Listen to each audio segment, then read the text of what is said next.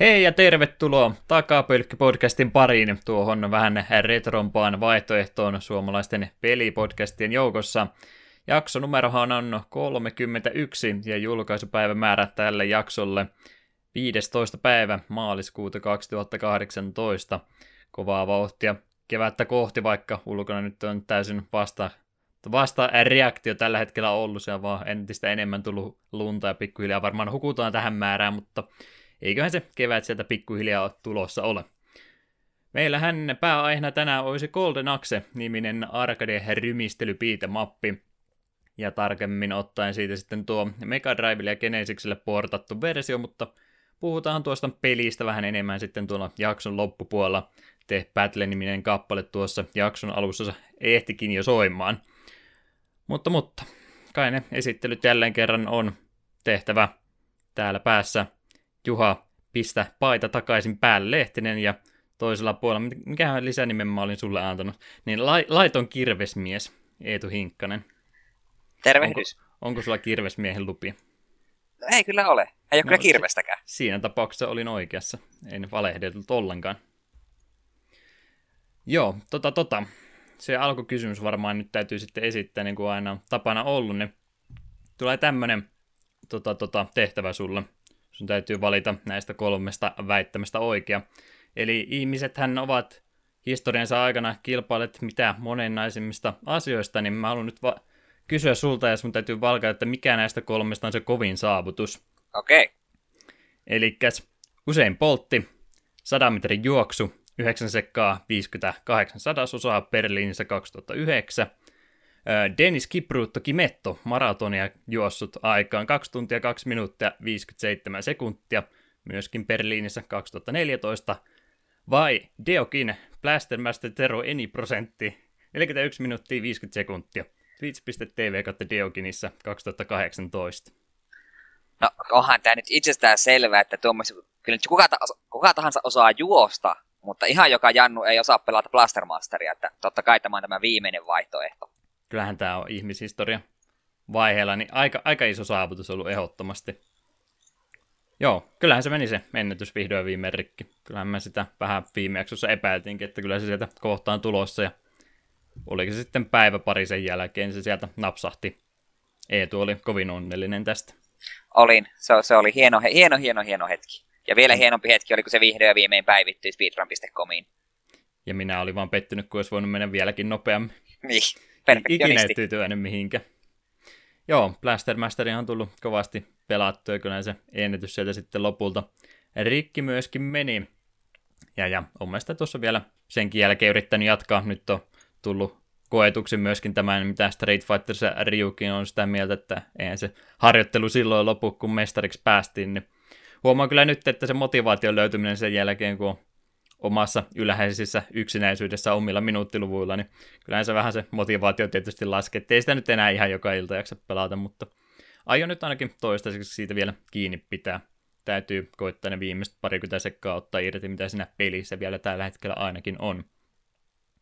Mutta joo, se oli se mun alkukysymys. Mitä jos tehdään tämmöinen käänteinen järjestys, kun alkuhöpinöihin siirrytään, mä jo ehi aloittamaan, niin vedäänkö omat loppuunkin tässä ja sä saat sitten vaihtelun vuoksi toisena vettä. Eikä se onnistu. Eli tosiaan, päästämästä Seroa siis pääsääntöisesti tässä pelannut. Se nyt varmaan ei tarvitse tästä enää hirmuisesti enempää puhua. Ihan jos jotakuta sattuu kiinnostamaan kyseisen pelin speedrunaaminen, niin tietää, kenen ottaa yhteyttä. Katsotaan, kauanko ennätys pysyy siellä hallussa. Täytyyhän sen verran vaatimaton olla, että eihän se tosiaan mikään aktiivinen peli tällä hetkellä ollut, että ihan rauhassa sain omaa aikani siinä parannella.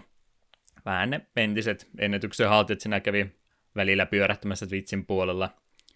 Vilkuilemassa, että mitä siellä tapahtuu. Huolissansa ilmeisesti olivat ne. Mut mut, hauska peli tuossa muodossa. Katsotaan, mitä sieltä pitäisi seuraavaksi valita. Sehän mulla on tässä nyt oikein hankala on, kun tietää, että niin en tiedä kuinka kauan speedrunin ura huipulla kestääkään aikuisella miehellä. Mä vähän epäilen, että mä varmaan kymmenen vuoden päästä enää jaksa, jaksa speedruneja samalla tavalla välittää kuin tänä päivänä, niin en tiedä montako vuotta tässä niin kuin huipulla on enää aikaa, niin täytyy sitä vähän valita, että mitä sieltä nyt sitten speedruneiksi valkkailee. En mä kumminkaan vuodessa kovinkaan monta peliä ole yleensä jaksanut muutenkaan harjoitella, niin mm, täytyy hyvin käyttää nämä vähäiset vaihtoehdot vielä, mitä siellä olisi tulossa. Mitä sä pakottaisit mut, mut pelaamaan, jos sulla olisi valta siihen? Mitä pakottaisin? Mm. Mm.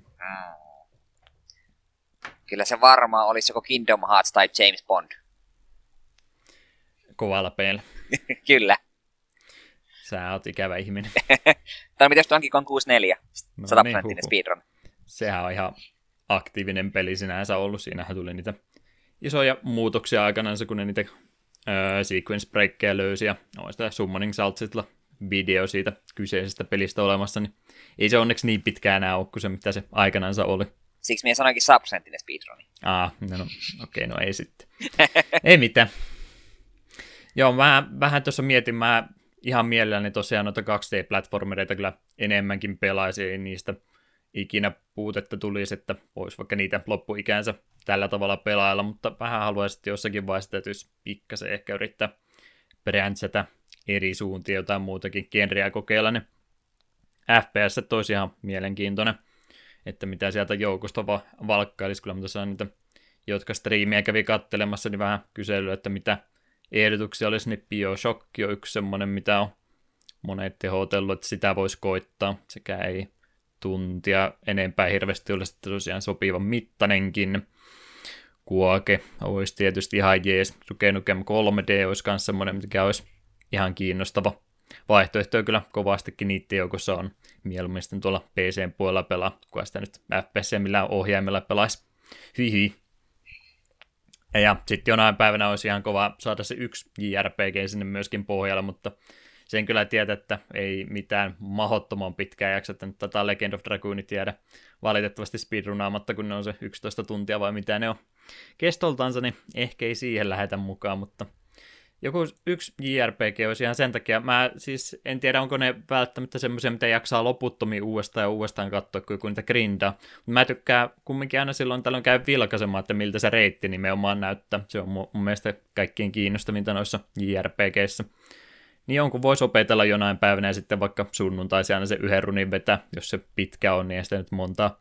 Tai se tota, tota, yhden yrityksen ehtii ottamaan ja siihen on tyytyväinen niitäkin olisi paljon eri vaihtoehtoja, mutta valitettavasti monet niistä on sitten jotain 6-8 tunnin mittaisia, niin ne taitaa mulla vähän liian pitkiä olla. Ellei nyt sitten jotain Final Fantasy 7 itteensä pakottaisi pelaamaan. Onhan se vaihtoehto toki. Semmoisen tota, tota, tota, omituisen vaihtoehdon mä siinä genressä tein, kun mä kattelin pelihyllyä läpi, niin Xboxin Eternal Sonata on alle neljä tuntia. Ah, no se ei ole pitkä se menisi kyllä. Mä vaan muistan päällimmäisenä siitä pelistä sen, kun mä sulle, sulle tota, mainitsin, kun mä olin sen aikaisemmin pelannut, ja sä hommasit sen Pleikkari 3 versio. Mä sitten ihmettelin, että mikä se ei tuo nyt vaivaa, kun se on niin huono tuossa pelissä, kun se kuolee vähän väliä. Sitten vasta jälkeenpäin tajusi, että se on se Pleikkari 3 versio vähän vaikeampi kuin se Xboxin julkaisu. Vähän paha mieli siitä edelleenkin. Joo, se ei ollut kivaa. Siis hyvä... tunteita.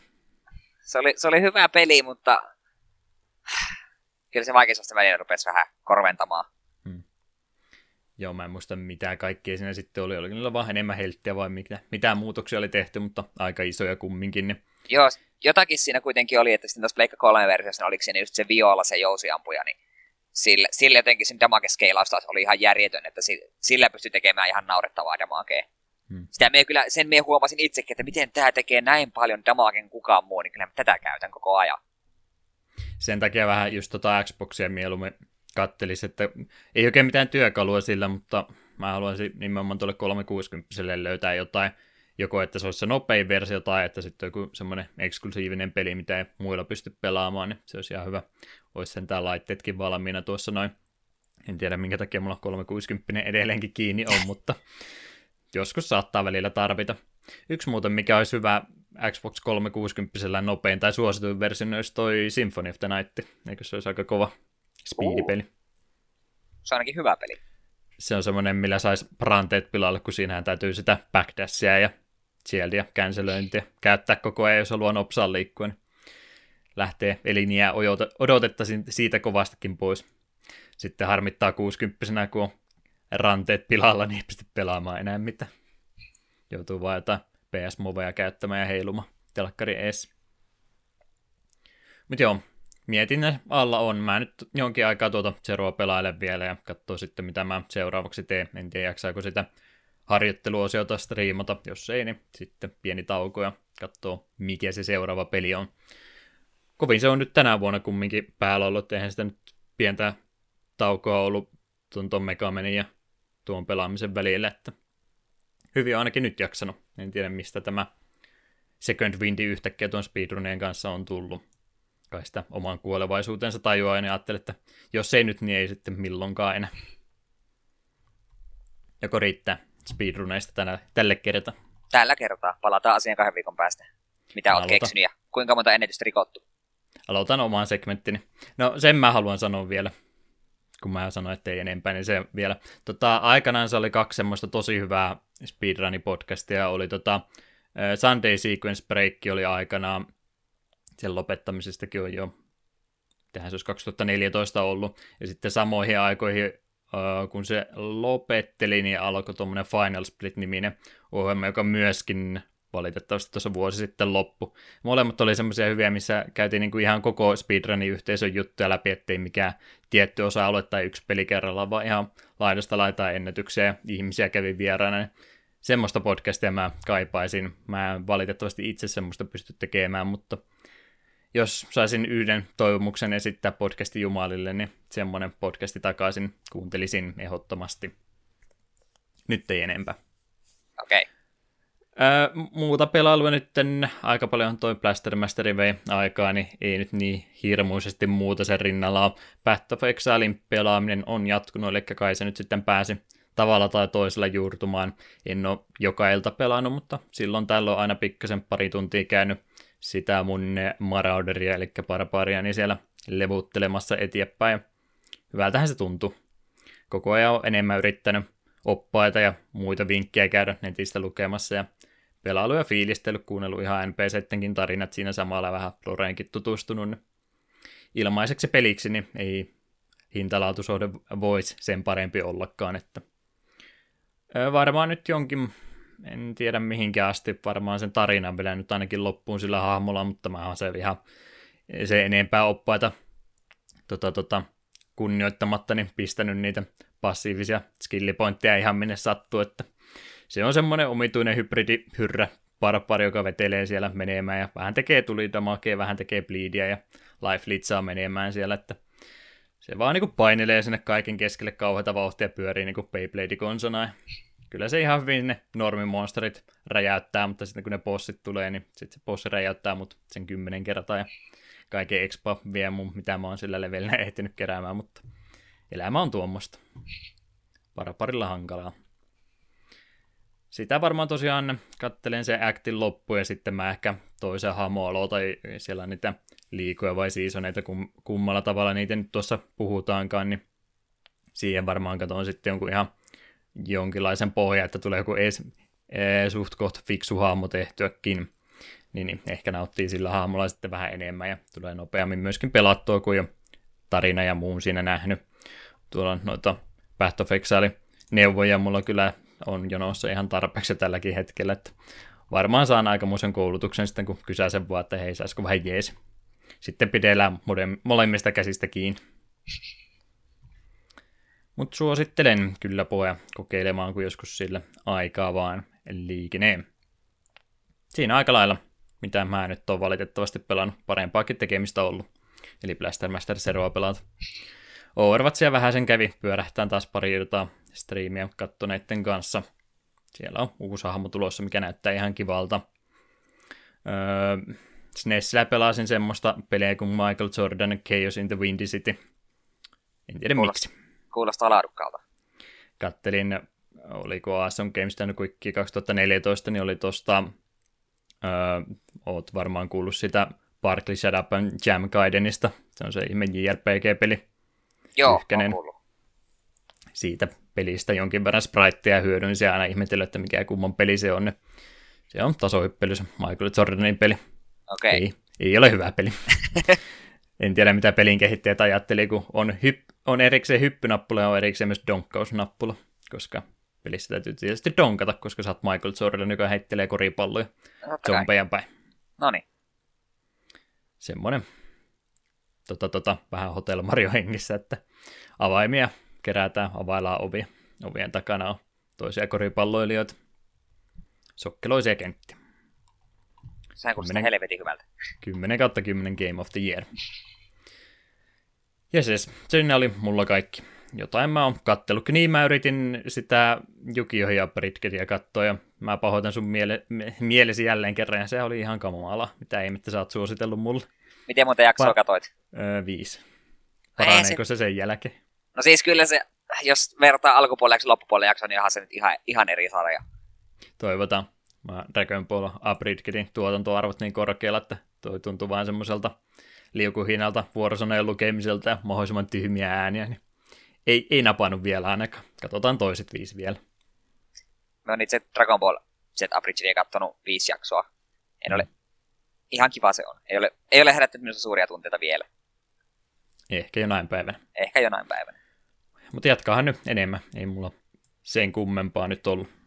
Joo, onhan tuossa taas tullut vähän pelattua ja nyt jälleen kerran päästä kuulemaan Kingdom Heartsista, koska minä en ole puhunut sitä tarpeeksi. Tuli loppu sitä, lähestyy. Loppu lähestyy ja se loppu tuli jo, kunnes kolmonen tulee lopulta. Eli sen 2.8 kokoelmassa oli se Kingdom Hearts 0.2 Birth by Sleep Fragmentary Passage, joka on kyllä hirvittävä nimihirviö. Käytännössä se oli vaan niin kuin Tekniikka Demo kolmosesta, vaikka olikin oma pieni itsenäinen juttunsa, sijoittuu Birth by Sleepin ja ykkösen tavallaan väliin, joskin sen loppupuoli on kyllä sitten ykkösen lopussa, mutta kuitenkin seurataan Aqua-nimisen hahmon tilannetta Bird by Sleepin jäljiltä, ja se oli ihan kiva. Ja sitä pelaa tässä eniten iski vaan meille, että ai että Kingdom Hearts 3 tulee näyttämään nätiltä, kun se vihdoin viimein tulee.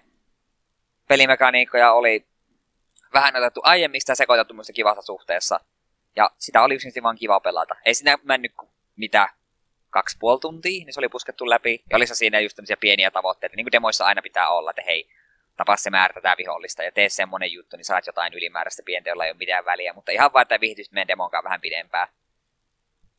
Mutta semmoista parin tunnin rykäisyys, niin se oli musta oikein miellyttävää ja odotukset kolmoselle on entistä isommat. Ja me tykkään, että tuo oli niin kuin, on ihan niin kuin Loressa mukana, että ei ollut mikään irrallinen juttu, vaan ihan, ihan oma, tai siinä mielessä tarinan kannalta ihan tärkeä, koska me itse vähän on miettinyt, että mitä ihmettä Aqualle tapahtui Bird by Sleepin jäljiltä. Ja oli siinä, että lopussa tuli vähän välivideo, jotka vielä vähän pohjusti niin kuin kolmosta. Sinne ollaan menossa, menossa kovalla vauhdilla. Että tykkäsin. Ei ehkä nyt, jos pelkästään tuon takia olisin sen paketin ostanut, niin ehkä vähän olisi paha mieli, vaikka alennuksen 30 ostinkin. Mutta tuommoisena lisäherkkuna, niin mielestäni ihan kiva. Tykkäsin kyllä. Ehkä me rupesin sitä speedrunnaamaan, kun siinä on kuitenkin vain hmm. parin tunnin peli, niin varmaan speedrunikaan ei kauaa kestä. Ja 2022 sitten se kolmososa tulee. Kyllä se pitäisi tänä vuonna jo tulla. Sitä on kovasti lupa, tänä vuonna se tulisi. Vähän epäilyttä. Elä naura minulle. Elä murska unelmiani. Ne on murskattu liian usein. Mutta siitä ei sen enempää. Sen lisäksi me sitten rupesin pelaamaan tuossa viikko kaksi takaperin Digimon Story Cyber Sleuth Hackers Memoria, joka on ensimmäiselle Digimon Story Cyber Sleuthille. Ei varsinaisesti jatko-osa, koska se sijoittuu tarinallisesti samaan aikaan kuin se ensimmäinen.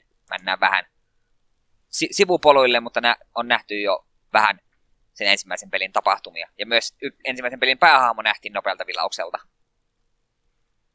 Miehen tosiaan on tämän sanonut aiemminkin, kun on näissä Digimon-peleissä puhunut, että mie en ole ollut ikinä kovinkaan suuri Digimon-fani, mutta tuo eka Digimon Story tuli silloin poimittua, koska se näytti perinteiseltä japsiropelta, ja me tykäsin sen tosi paljon. Me odotin tältä ihan samaa, ja hyvässä sekä pahassa me sain aika pitkälti ihan samaa. Et jos noista molemmista peleistä ottaisi screenshotteja ja nämä pieniä videopätkiä, niin vaikea olisi sanoa, että kumpi peli on kyseessä, ellei kato pelaajahahmoa, että tähän eri jätkä. Hmm. Koska pelimekaanisesti on lähes identtinen. Pieniä muutoksia ja viilauksia, muutama lisä, lisäjuttu. Mutta koska minun mielestä se alkuperäinen, tai eka Digimon Story oli tosi hyvä peli, niin kyllä minä tuostakin on nauttinut tosi paljon.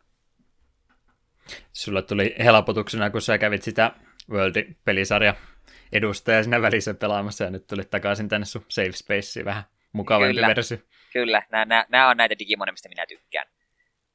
Ö, se siinä oli kyllä jännä, kun ö, pelin kun aloitin, se kysyi, että haluat siihen, niin kun tuon hyödyntää sun clear datan tuosta aiemmasta pelistä. No mikä ettei, niin siinä tuli pieniä bonuksia, joitakin esineitä sai. muun muassa esine, jonka pystyi suoraan myymään, oliko se millä sadalla tonnilla vai millä. Eikö olisiko miljoonalla, mutta kuitenkin ihan järkyttävällä määrällä. En ole vielä myynyt sitä, koska pak, pakko miltä sä, pitää säilyttää kaikki esineitä, vaikka, se olisi, vaikka sillä ei olisikaan mitään tarkoitusta kuin myydä rahaksi. En uskalla. Se on uniikki esine, en uskalla myydä. Öö, sen lisäksi sitten öö, sai niin kuin tämän Sekin sen alkuperäisen Digimon Storin pelannut, siinä oli tämä Field Guide, missä näkyy sun kaikki Digimonit, mitä sä oot tavannut ja mitä sulla on ollut käytössä, ja niiden, niiden tiedot, mihin ne digivolvaa, mitä skillejä ne oppii milläkin levelillä, niin nämä myös niin kuin välitty suoraan. Että me, heti kun me aloitin pelin, niin että ah, me ollaan täällä yli 200 Digimonia, mitkä mä oon nähnyt. Men, ja pystyn myös suunnittelemaan vähän heti, että mi, mihin suuntaan me haluan Digimonia viedä. Ja samalla oli helppo sitten pongata, että hei, tämä ei voi olla joksikin uudeksi, mitä on nähnyt, koska se on kysymysmerkki, kysymysmerkki, kysymysmerkki, joka on ihan kiva. Kun on tuossakin päälle sata uutta ilmeisesti. Tai ainakin sellaista, mitkä sen ekassa pelissä ei ollut. Öö, sen lisäksi sitten sai ne, oli niitä ihme medaljonkia jokaisessa Digimonissa, niitä vei sille yhdelle hepulle, niin siltä sai sitten palkintoja tietyissä rajapyykeissä, niin nekin niin kuin välitty. Ne oli hyvä, kun vei nekat sille samalle medalijätkelle, niin se antoi mulle saman tien palkintoja siitä, että on yli 250 medalia kerran. Oli vähän sitten, mitä? mitä missä välissä? Aa, no, vanha, vanhat niin kuin siirtynyt, joka on ihan toisaalta ihan hyvä. Vaikka siis, jos olisi pelannut sen ekan sataprosenttisesti, niin sitten siinä saattaisi olla vähän nyt semmoinen olla, että no niin, meipä tässä nyt sain ihan tolkuttoman hyviä endgame-equippeja, mitä mun ei todellakaan pitäisi saada pelin ensimmäisen minuuttia aikana. Ja ehkä kaikkein omituisin, mikä niin kuin siirtyi noiden pelien välillä save myötä, oli peliaika. Me tein pelin ekan mm. tallennuksen, niin näytti, että mä olisin pelannut pelin 75 tuntia.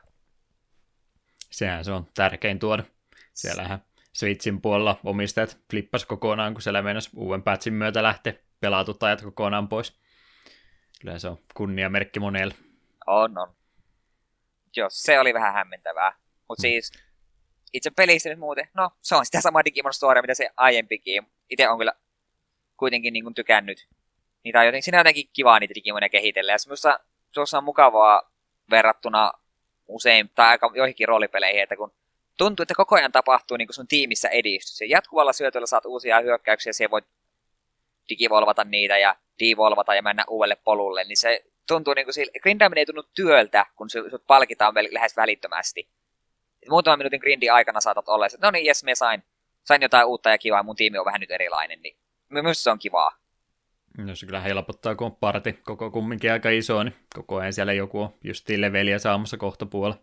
Jep, alkuun se oli vähän ärsyttävää, kun pitää kerätä sitä memoria, että se pystyt niin kuin pitämään enemmän ja isompi tasoisia, tai siis ei isompi tasoisia, vaan isompi evolvisia digiä niin kuin mukana. Niin minulla alussa oli silleen, että me P vaan niitä just kolme, mitkä mahtuu partiin, ja P ne vaan mahdollisimman korkeassa evolvessa. Nyt, ni, nyt alkaa vähän jo mahtua muitakin. En ole kyllä vielä yhtään, apua mikä se vika on, mega, mega vika. Mm. Yhtään mega mulla ei vielä ole. Mutta kohta on niitäkin jo. Ja... Mites tota, sun kaltaisella pitkän linjan Pokemon-miehen, kun justiin boksufanien suurin tota, tota, nauruaihe Digimon faneille aina ollut, että kun teidän nuo monsteridesignit on ihan roskaa, niin miten nyt kun oot itse päässyt vähän Digimonia pelaamatta, oliko se nyt oikeasti niin kamaali? Se vähän riippuu, mitä Digimonia katsoo. Niin. Koska osa on oikeasti ihan hienoja sellaisia, että hei, no kyllä näitä voisi kuvitella muissakin pelistä. Osa on vaan sellaisia, että no vähän nostelee silmäkulmaa, että niin kuin oikeasti. Että en suostu käyttämään tuota kyseistä mörriä minun tiimissä, niin on sen verran hölmön näköinen. Ja ehkä se minun enemmän häiritsee ehkä se, että miten paljon on niin kuin, olevinaan eri Digimon, vaikka se on vain eri värinen, että on Agumon ja sitten on Agumon Blackia ja sitten on se, se, se sininenkin Agumon on. Joo, mä en tiedä mistä se on, kun ne on aika pitkään ollut sitten, että onko ne ollut vanhoja laitteiden värirajoitukset vai, tai muistirajoitukset vai mistä se johtuu, kun se niitä riikoloreita sitten niin paljon on ollut. Jep, ja sitten jotkut on, niin just kehitin minun Lilimonin, mikä Rosemoniksi. Sen olisi voinut myös kehittää mikä Lotosmoniksi, jotka on melkein sama, molemmilla on kukka päässä, toisella vaan eri kukka. No okei, okay, oli vähän erilainen asu, mutta melkein niin kuin on vaan sille, että on otettu tämä Digimonin ranka ja is- muutet, vähän heitetty eri värejä sinne. No niin, tämä on ihan eri Digimon. Mutta ei ei se nyt niin paljon häiritse. Mutta vä- välillä kyllä. Ja on ne kuitenkin pääsääntöisesti kaikki just nuo Megat ja nuo, niin ne on jo, ne on jo varsin tyylikkään näköisiä, niitä kehtaa tiimissä käyttääkin. Ja ehkä isoin niin tuossa uudistuksena on ollut se, että siinä on semmoisia domination battleja. Ne on semmoisia, jossa se ohjaa it, oman partin lisäksi kahta muuta, tai maksimissaan kahta muuta.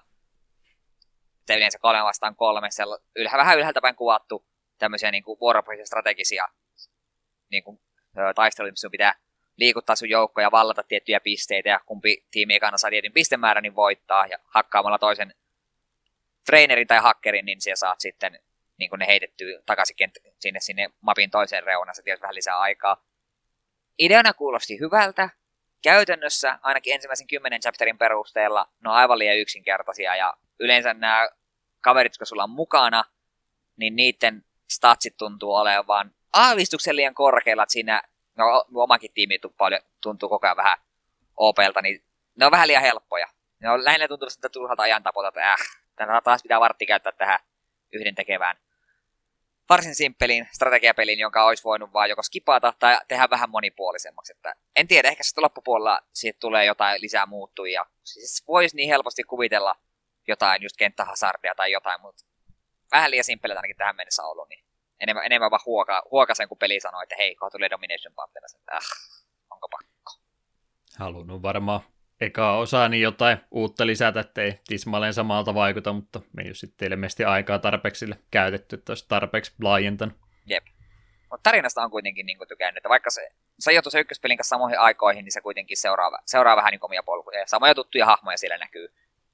Tosin ilmeisesti ei pääse missään vaiheessa ottelemaan sen hemmetin rokkari Jimmy Kenin kanssa. Se otti jo hmm. turpaan offscreenissä eka, ekan pelin päähahmolta. Surullista. Jimmy Ken oli hieno hahmo. Varmaan muistat kyseisen ihme rockarihakkerin. Kyllä, kyllä. Ää, mutta siinä aika pitkälti mun pelailut. Mut, ja koska niin paljon on meille on valitettu, että me puhutaan MTGstä nykyään liian vähän, niin tiedät kyllä, se... kuka olet valittanut.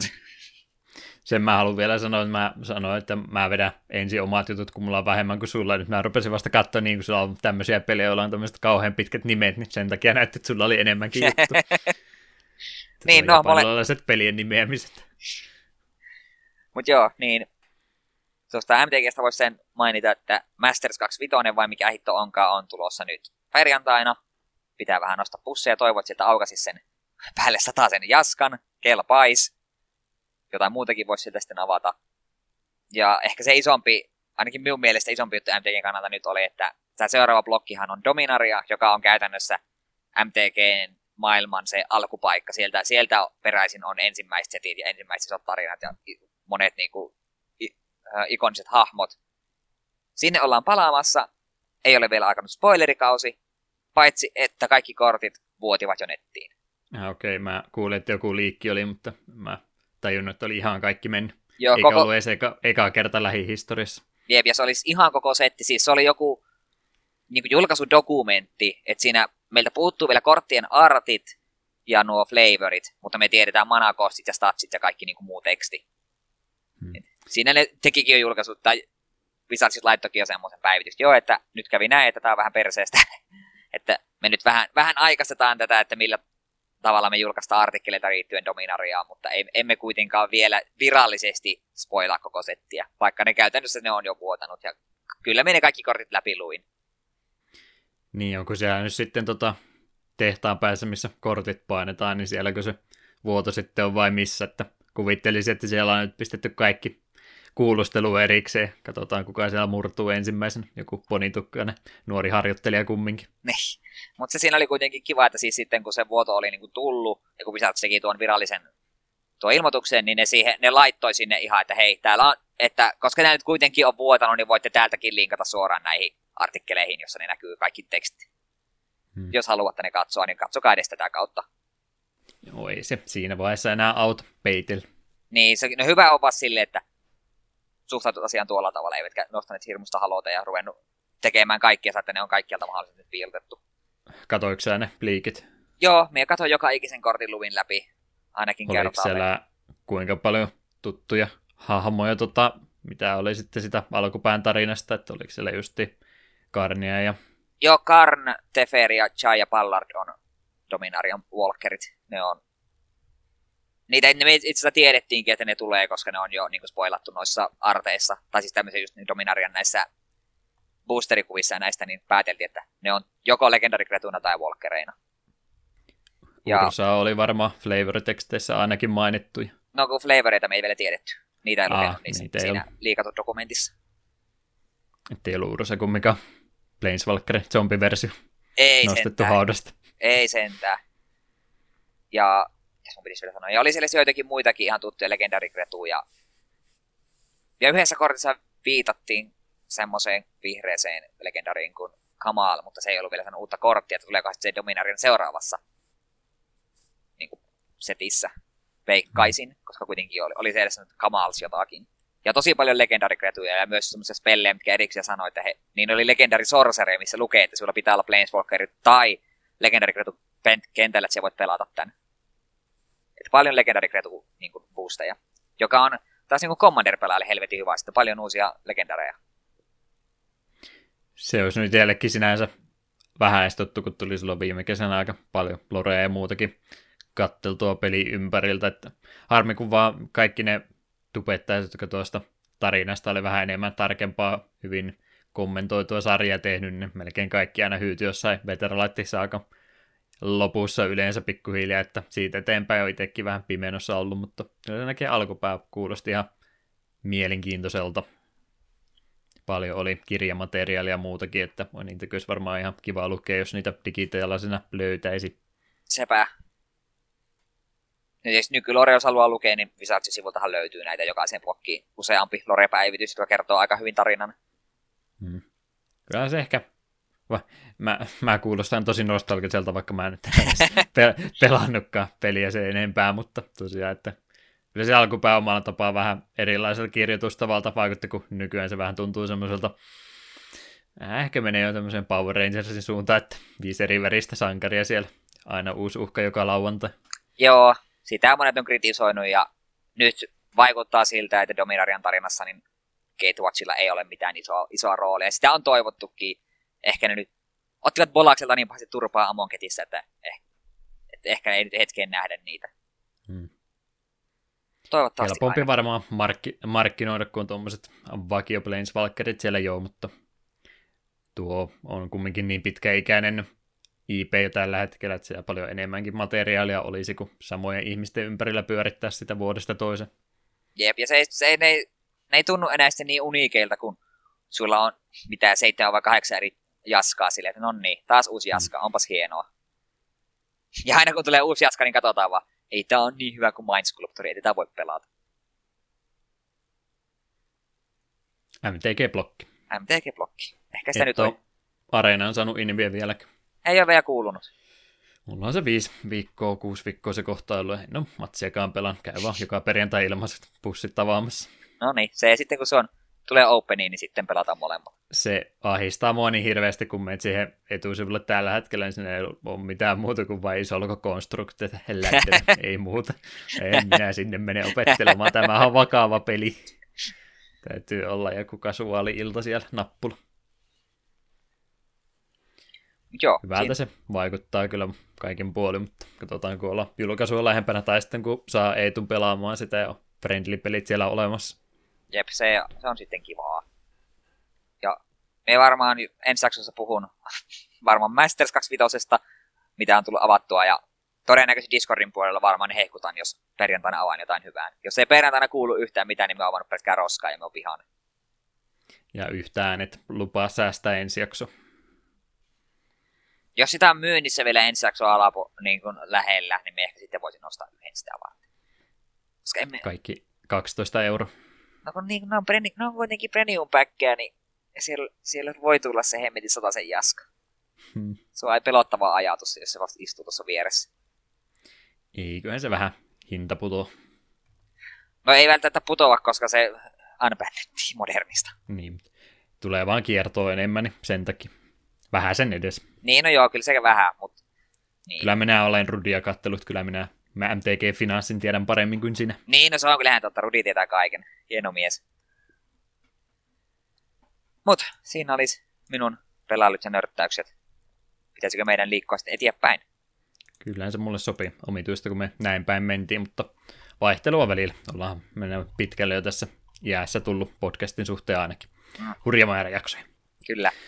Kuunnellaanhan, miten se meni taas se japanilainen lausumistapa, otetaan tuo chatti uudestaan auki. Koruden akkusu. Kuunnellaan Koruden akkususta kappaleet Battlefield ja Turtle Villakia. Ruvetaan uutisotsikoita käymään sitten läpi.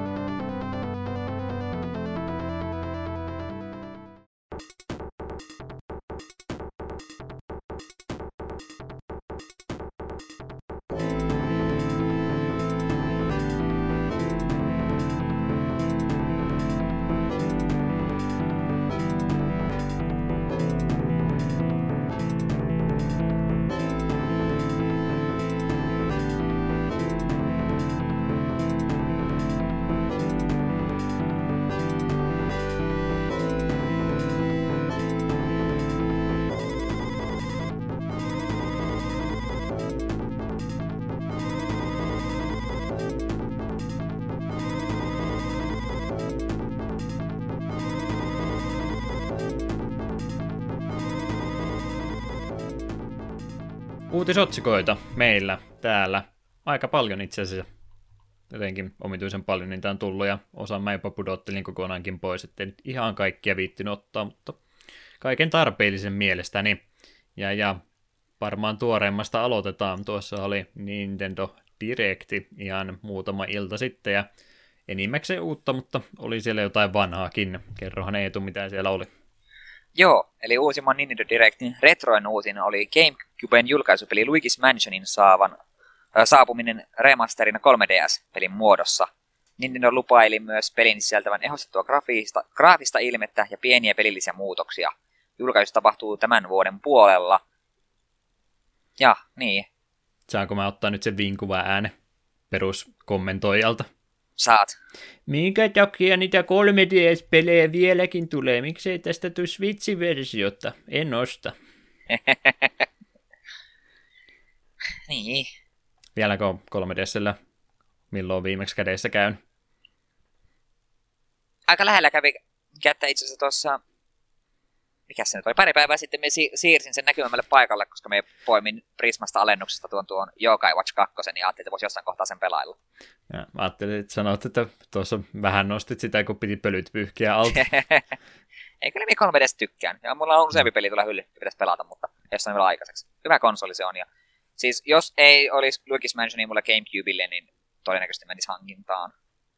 Tämä on vähän erikoinen, kun ne teki silloin viitisen vuotta sitten se jatko-osa Luigi's Mansionille, oliko se Dark Moon sen lisänimi? Joo. Mikä oli, onko sä pelannut sitä? Se on näitä pelejä, pitäisi ostaa, mutta ei tullut ostettu. Okay. Se ilmeisesti oli vähän erilainen, että oliko se kenttäpohjainen peli sitten, että jonkin verran muutti sitä peruskaavaa ja nyt tulee sitten viisi vuotta myöhemmin se alkuperäinen versio. Okei, okay, ilmeisesti hyvä peli on. Jep. Mu- muistuu siitä pelistä vaan mieleen, tämä oli justiin sitä hankalaa ikää, kun siirryttiin lapsuudesta tänne villi, villeihin teinivuosiin, niin ne jot, jotkut oli vielä sitä innoista, innoissa ja sitten tota, oltiin perheen kanssa käyty missähän kaupassa oltiin käymässä, mutta siellä oli justiin demokioskina sitten Gamecube ja toi Luigi's Mansion ja nuorimmainen siskoista se alkupään sinä pelaali ja mä siitä sitten mainitsin yhdelle henkilölle ja sanoin, no en minä sitten ainakaan osta, jos tytötkin voi pelata tätä ja sitten oli vaan teinipeliä sen jälkeen. Loppu Marioiden pelaamista. No niin. Kaunis tarina. Oli, hieno. Ei meillä parempia täällä podcastissa valitettavasti ole. Toisen käden kokemuksia.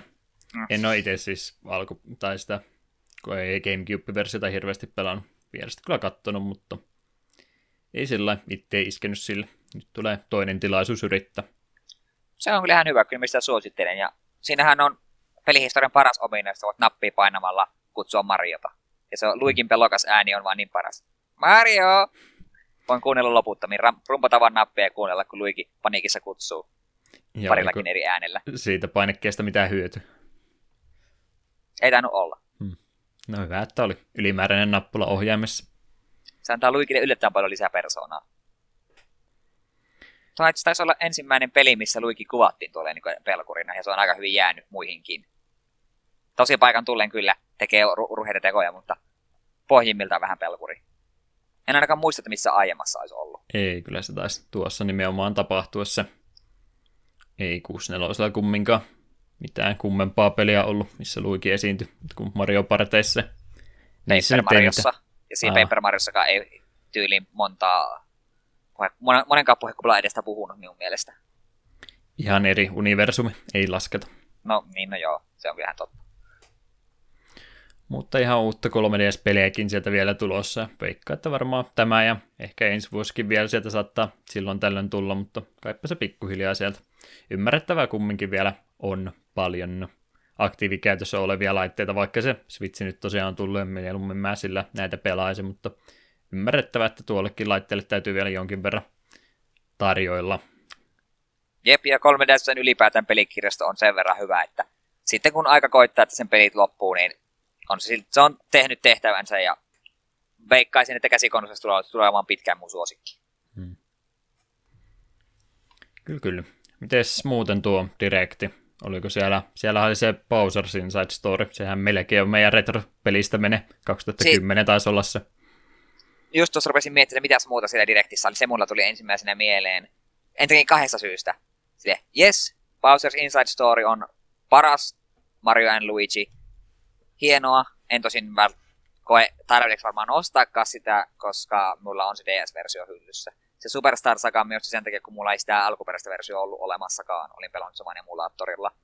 Mutta toinen isompi, mikä tulee sitten mieleen, minkä takia skipattiin tuota Partners in Time, joka on toinen osa Mario Luigista. Miksi?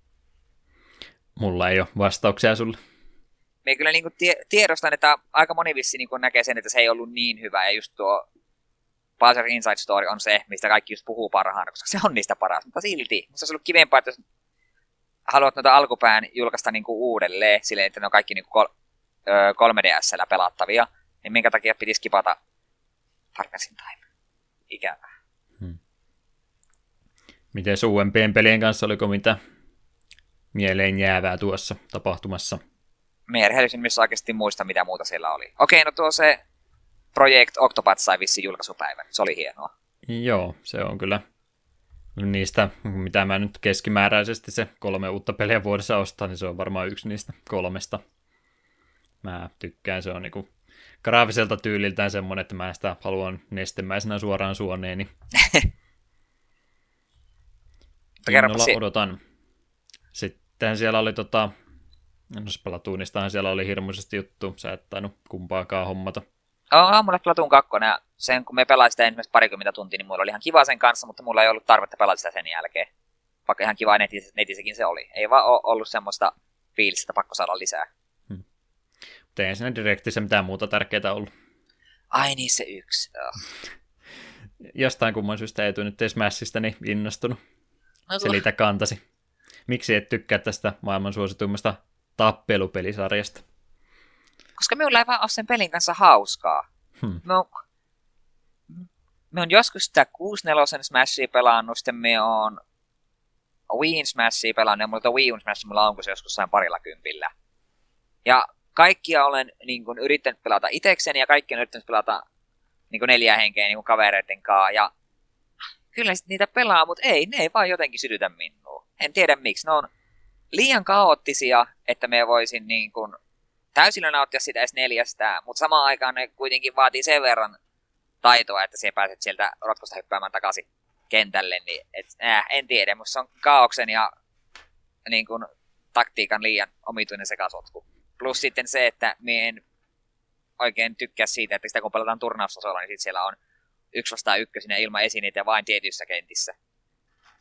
Peli, joka on tarkoitus olla mahdollisimman partipeli, niin se yritetään vääntää väkisin mahdollisimman vakavaksi. En me tiedä. Ja se ei mulle vaan hauskaa sen pelin kanssa yksinkertaisesti. Et vaan osa. En Kit, vaan tykkää. Kitkut.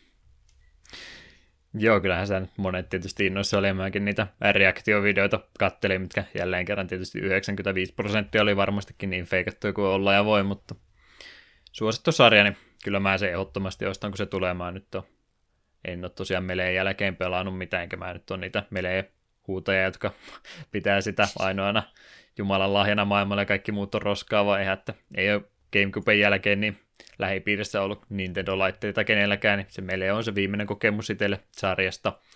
Että Wii Un kanssa oli, että mulla ei oikein muuta innostusta kyseistä laitetta kohtaa ollut muuta kuin, että Mario Maker olisi ollut kiva hommata ja Mega Manilla pelata siinä sen laitteen Smashissa. Ne ei riittänyt valitettavasti laitetta ostamaan, mutta katsotaan nyt, kun Switch kerran on, niin kyllähän se varmaan täytyy ostaa. Itse Luulisin tykkääväni oikeastaan paras asia siinä, että se nyt tulee, niin on se, että ihmiset lopettaa, lopettaa itkemiseen, että minkä takia Smash ei ole tullut vielä Switchille. Nyt se tulee, olkaa hiljaa. Hmm. Tuskepa tänä vuonna, vaikka 2018 siinä lukikin, eikö ne kumminkin yritä siitä Wii U-versiosta mahdollisimman paljon konepeliala säästää, mutta uutena pelinä kumminkin markkinoida. Mutta epäilenpä, ettei tälle vuodelle ehdi. No, mitä me sinne Smashiin halutaan sitten? yhden hahmon saat sinne lisätä. Ihan minkä tahansa. Saa olla niin absurdi kuin olla ja voi. Hmm. Me haluan kirpystä Wadlediin. Joo, kirpyhahmo ei vielä tarpeeksi. Wadledi pitää olla. Paras hahmo. Sinähän tai, sen päätät. Tai sitten se Kirpy 64, se hemmetin taiteilija Adeleen vai mikä onkaan. Adeleen pitää saada takaisin. Se on ollut tasa yhdessä pelissä, me halutaan takaisin. Mä voisin se Darti ottaa sieltä Legend of Dragoonista. No tuo nyt on vielä absurdimpi. Taisin Discordista mainitaskin sen jo etukäteen. Mulla on tämä Legend of Dragoonin kuolta, mikä mun täytyy täyttää joka toinen viikko, kun me jaksoja tehdään, että aina täytyy Legend of Dragoonin mainita tavalla tai toisella, kunnes jotain tapahtuu. En tiedä mitä, mutta kunhan jotain tapahtuisi. Joku itse merkki taivaalta. Itse asiassa nyt me keksin, kuka olisi ihan hyvä lisää. Tuo hmm. Armsin, Armsista joku. Se olisi no, ihan niin kuin, Varmasti täysin, tulee. Tai sitten Mario and Rapidsista Rapid Luigi. No ei nyt niin pitkälle mennä. Kyllä mennään niin pitkälle. Rapid Luigi. Ka- kaikki Mario. Otetaan tavallinen Mario pois, annetaan vaan Rapid Mario. Yes. Vakavempi vastaus nyt, kun tulee kerran tuo tuo... Wow, menee Golden, Goldenit sekaisin Golden Sunista Isaackihan olisi ihan kova, mutta se on varmaan ollut se, että liikaa miekkamiehiä ollut ne, sen takia kaikkia halun. Se olisi kyllä kova. Sitten voitaisiin herättää Golden Sun taas henki. Yes, yes. No, paljon Nintendo siellä oli ja kesällä oli sitten, oliko se elokuussa sit vasta seuraava ja E3 on välillä. Mä en nyt edes muistakaan, onko se Nintendo hirveästi E3 viime vuosina kertonut, mitä yhtä aikaa niillä ei ollut mitään, mutta eikö se nyt jonkin verran ole kumminkin? Onko nyt, eikö niillä E3 aikaan niillä on se hemmetin Nintendo Treetop, mikä on striimi? Aa, niin se, niin se tulee just sitä ennen, tuli viime vuonna ainakin. Niin. No, silloin sitten seuraavan kerran kuulee ehkä Metroid Primeista ja mitä tässä nyt muutakin on vielä tälle vuodelle lupailtu? Yoshi. Yoshi mm. julkaisupäivästä meillä ei vielä ole. Jep, jep. Eiköhän siinä Directistä kaikki. Joo. Eli eteenpäin. VRC-ajopeleistä vastuussa ollut Kyloton Entertainment pelikehittäjä on nyt pistetty työstämään uutta VR-peliä. Sarjan edellisestä osasta onkin jo ehtinyt kuulla 15 vuotta, sillä sarjan kolmas osa julkaistiin vuonna 2003. Pelin julkaiseva Big Ben Interactive lupailee tulevan pelin olevan uskollinen esikuvalleen, ja he koittavat löytää tasapainon arcade-hurjastelun ja simulaation välimaastosta. Tuleva julkaisu tapahtuu syksyn aikana kaikille nykysukupolven, nykysukupolven konsoleille sekä PClle, ja pelisarjan ensimmäinen osa julkaistiin kesäkuussa 97 Pleikkari 1. Nykysukupuolen konsoleille. Tämä on nykypäivää. Valitettavasti Spektrumillehan tämä sukupuoli ja setkin menee. Ei ruveta vaikeista asioista täällä podcastissa puhumaan. Huhhuh. Puhutaan, ve- ve- puhutaan Veerallista mieluummin. Paljon parempi. Sehän on se sun suosikki sarja ollut Veeralle aina pienestä pitää. On, on. Rallikuskin urasta. En täällä kuumeisesti googleta, että mikä helvettiä Veeralle tarkalleen ottaja olikaan niistä kaikista ajopeleistä. Se oli yksi monien joukossa. Kyllä se oli suosittu ihan, kyllä mä muistan, että monet verallista paljon puhuu, mutta ei mulla sen kummoisempia hyviä muistaa tuosta kumminkaan, että sinne se massa niiden monien muiden autopelien kanssa hukkui. En tiedä mainitsinko mä tästä ollenkaan tuon tuon silloin jouluna vai milloin mä sitä Veeraali 2 pelailin, kun vähän Plekkari 1 pelejä käytin kakkosen sisuksissa, niin mä sitä Veeraali 2 vähän pelasin. Muistan ainakin väitän, että en tarkistanut ollenkaan, mutta mun mielestä Ari Vataani oli silloin tavalla tai toisella markkinoinnissa mukaan, että vähän hehkutti sitä peliä ja sai säkillisen rahaa siitä sitten korvauksena, niin muistelisin, että Ari Vatainen olisi sanonut, että tässä on nyt pelihistorian autenttisen rallikokemus, ja nyt mä tota VR 2 pelasin tässä en niin monta kuukautta sitten, niin nehän on niin ihan sähköautoja, jotka on pultattu siihen katuun kiinni, että mä vetelin niitä semmoisia melkein suoria ratoja, mitkä nyt eikä neljön muotoisena oli, piirretty kartta, niin aika lailla nappipohjassa vaan ja painoa vasemmalle tai oikealle. Kaikki mutkat meni kunnolla, että ei se nyt kovinkaan viihdyttävää enää tänä päivänä valitettavasti ollut. Väität, on... että Ari Vatanen on valehdellut meille. Kyllä mä vähän pelkään nyt, että äh, uskollisuus Ari Vatasta kohtaan kärsi kovan loukkauksen V-rallin myötä. Että kyllä se Tommi Mäkinen ralli oli tietysti se kovempi näistä kahdesta. Joo, ei. Se on Pleikkari ykkösen aikaa, niin Colin McRae ralli oli se King ja kaikki muut tuli sitten perässä, että se on edelleenkin ne pari aikaa Colin McRae rallia, niin tosi hauska pelata, että niissä oli se ajotuntuma paljon No ei. Simulaatioksi nyt tänä päivänä enää hankala sanoa, mutta ei se jotenkuten vastaa nykyistäkin pelejä, ettei ne ralliautot tosiaan siinä ole sellainen, kun sähköautot vetelee siinä sun kahdeksikon muutosella radalla. Niitä oli hauska pelata ja muut tuli sitten vähän semmoista arcade-henkisempää, ainakin näin itse muistelisin. Että ei odotella innolla. Joku sen vielä ostaa. Dirt Rally riittää mulle varmaan seuraavaksi viideksi vuodeksi hyvin. Joo, ei meillä varmaan Veerallissa enempää. Minulle ei siellä yhtään mitään sanottavaa nimittäin. Hmm. Ei sitten. Miten se mä... olisi memulaattoritusta? Joo, tämmöistä vähän jännempää. Puhutaan nimittäin 3D Nessistä. Kyseessä on 2016 julkaistun emulaattori, jonka erikoisominaisuus oli emuloida vanhoja NES-pelejä kolmiulotteisena. Nyt emulaattori sai uuden päivityksen, joka lisäsi myös VR-tuen. Ai että, nyt on kyllä villiä on se teknologia mennyt pitkälle. Tarvittiinko me tätä? No totta kai me tarvittiin tämä. Jos jokin tarvitsee VR, niin vanha kun on NES. Pääsee Dr. Mariota pelaamaan lasit päässä. Kyllä. Saa paljon paremman kokemuksen siitä. No, mikä siinä olisi tekniikka olemassa, mutta en tiedä, onko tämä kovinkaan mukava vaihtoehto mitään Nessin peliä pelata. Jos sattuu laitteesta tulemaan, niin ei muuta kuin kokeilemaan, mutta tuskinpa kenenkään suosikkitavaksi noita pelejä tulee tuon pelaaminen olemaan jännä näköinen oli, kun kattelin tyhjyydessä heilui se Dr. Mario pöytä siellä. Oli vähän omituinen kokemus. Surrealistinen elämys tiedossa, jos lähdette testaamaan. Joo, aina sitä toivoo, kun tulee noita uudelleen julkaisuja muita laitteille, että se olisi jotain pikkusen ekstraa tehty niille, jotka on taas joutunut pelistä maksaa, mutta en mä nyt ehkä tästä hirveästi ekstraa rahaa antaisi. Vähemmälläkin pärjää. Kato, vaikka se Switchin eShop tulee, niin siellä on kaikissa peleissä VR-tuki. Vauhtsika vaan. No joo, se oli ihan omituinen uutinen, mutta sitten avataan, kun menee tulvaportit, sä saat val- valkuriprofiilista avautua, mikä sua nyt oikein masentaa tällä hetkellä. Aloita no, alusta. Aloitetaan alusta. Tuossa noin päälle viikko takaperin Square Enix julkaisi salamyhyksen trailerin uudesta Valkyrie Profile Lenethistä. Ja siinä videolla ei kerrottu sen enempää, vain että Jumalatar palaa jälleen. Ja niille, jotka eivät tiedä, niin Valkyrie Profile oli alun perin Pleikka ykköselle tehty todella mainio japsirope, jota me en ikinä päässyt itse kunnolla pelaamaan, vain vähän testasin ja sitten olen sitä ainakin yhden Let's Playn katsonut. Kyseinen peli sai myös sitten PSPlle tuon remakein, joka kantoi tätä nimen Valkyrie Profile Lenneth. Minä sen niin, niin kovasti haluaisin omistaa sen, mutta en ole vielä sitä saanut käsiini. Ja sitten minun itse asiassa oma suhteeni Valkyrie Profile alkoi sen kakkososan myötä, joka tuli Pleikka 2 ja Valkyrie Profile Silmeria, joka on mun mielestä Pleikkari 2 parhaita pelejä ihan niin kuin heittämällä.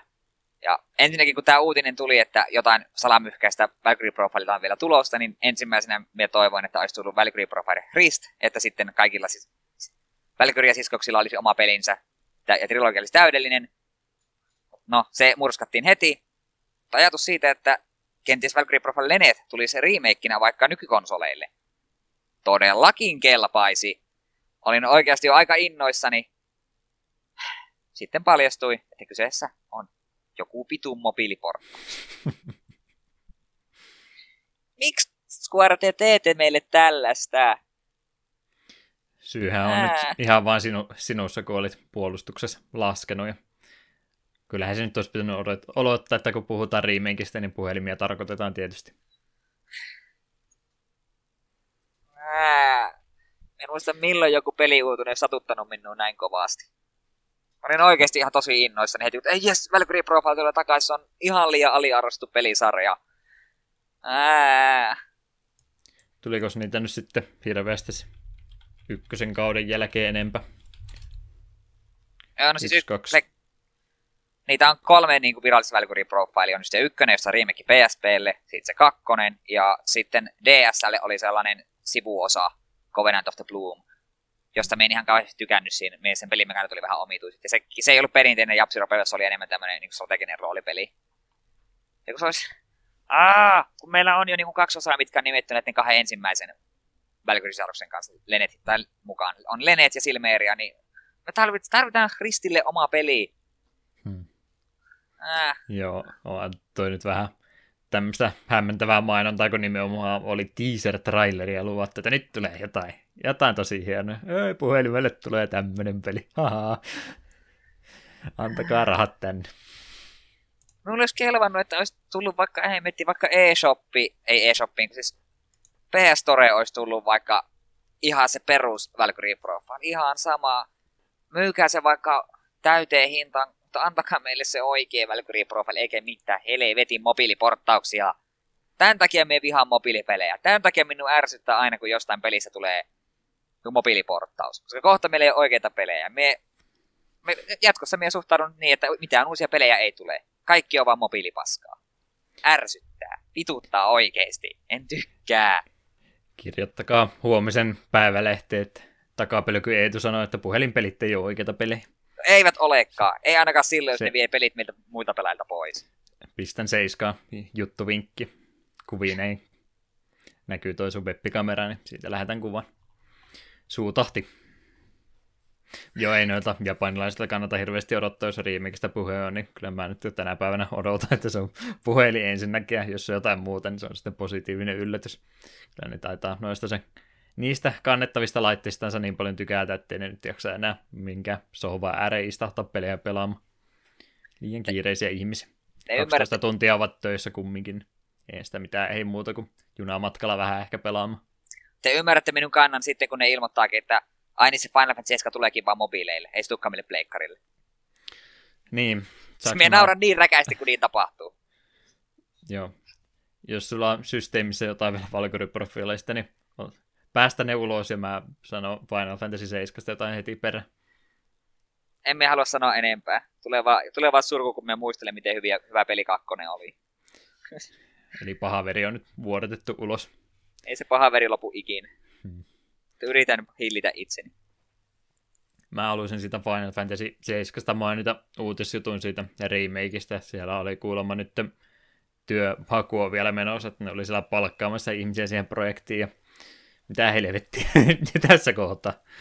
Mitähän nyt oikein sen kanssa meinaa. Se, se vähän mielenkiinto, mikä mulla oli tota kyseistä remakea kohtaan, niin se on nyt aika lailla loppunut ja tuo taisi olla viimeinen kolaus sen kohta, varsinkin kun muutenkin siellä kuulostanut paperilla olevan niin omituista sähläämistä se projektin kanssa, että mä, mä en tässä vaiheessa olisi enää niin hirveän yllättynyt, vaikka se ei niin kuin ikinä tulisikaan ulos. Taitaa olla vain niin kuin velvollisuuden tunne ja se backlash, se perumisen kohdalla, niin mahdollinen peruminen taitaa olla ainoa syy, minkä takia ne te jatkaa sen tekemistä tässä kohtaa. Vois kuore. Ei se nyt ainakaan Pleikkarin nelosen puolella enää ole tulossa. Vois kuore, sinut on olet tippunut jo hyvin hyvin kauan niistä voiton päivistäsi. Kyllä joo. Se Seiskan kanssa tosiaan vähän ihmeellistä sähläämistä, että taistelumekaniikka, niin me palkattiin tämä jätkä, joka on noita Naruto-pelejä. Joo, se on se, se on se oikea henkilö, jonka mä haluan tätä Final Fantasy 7 tekemään. Ja sitten ne potki sen pois ja päätti in vaihtaa Kyllä nyt siellä kovaa menee. Sitten ostetaan se kumminkin, kun se tulee. Mutta... En osta, minä en suostu. 2022. En ainakaan Niin sitten joskus kaukassa menneisyydessä. C-osa. Hmm. Seuraava tulee sitten 2028. En täyteen hintaa mihin rupea kolmasosa pelistä ostamaan. Ei, ei käy. Me ostan joko alesta, tai sitten kun joskus sadan vuoden päästä tulee se paketti, missä on ne kaikki kolme samassa. Hieno projekti. Joo. Vaihdetaanko aihetta? Vaihdetaan aihetta, ahistaa taas. Rupeaa itkemään kohta Valkyrie Profilista. Hmm. Jotain vähän iloisempaa edes, ainakin erilaisempaa.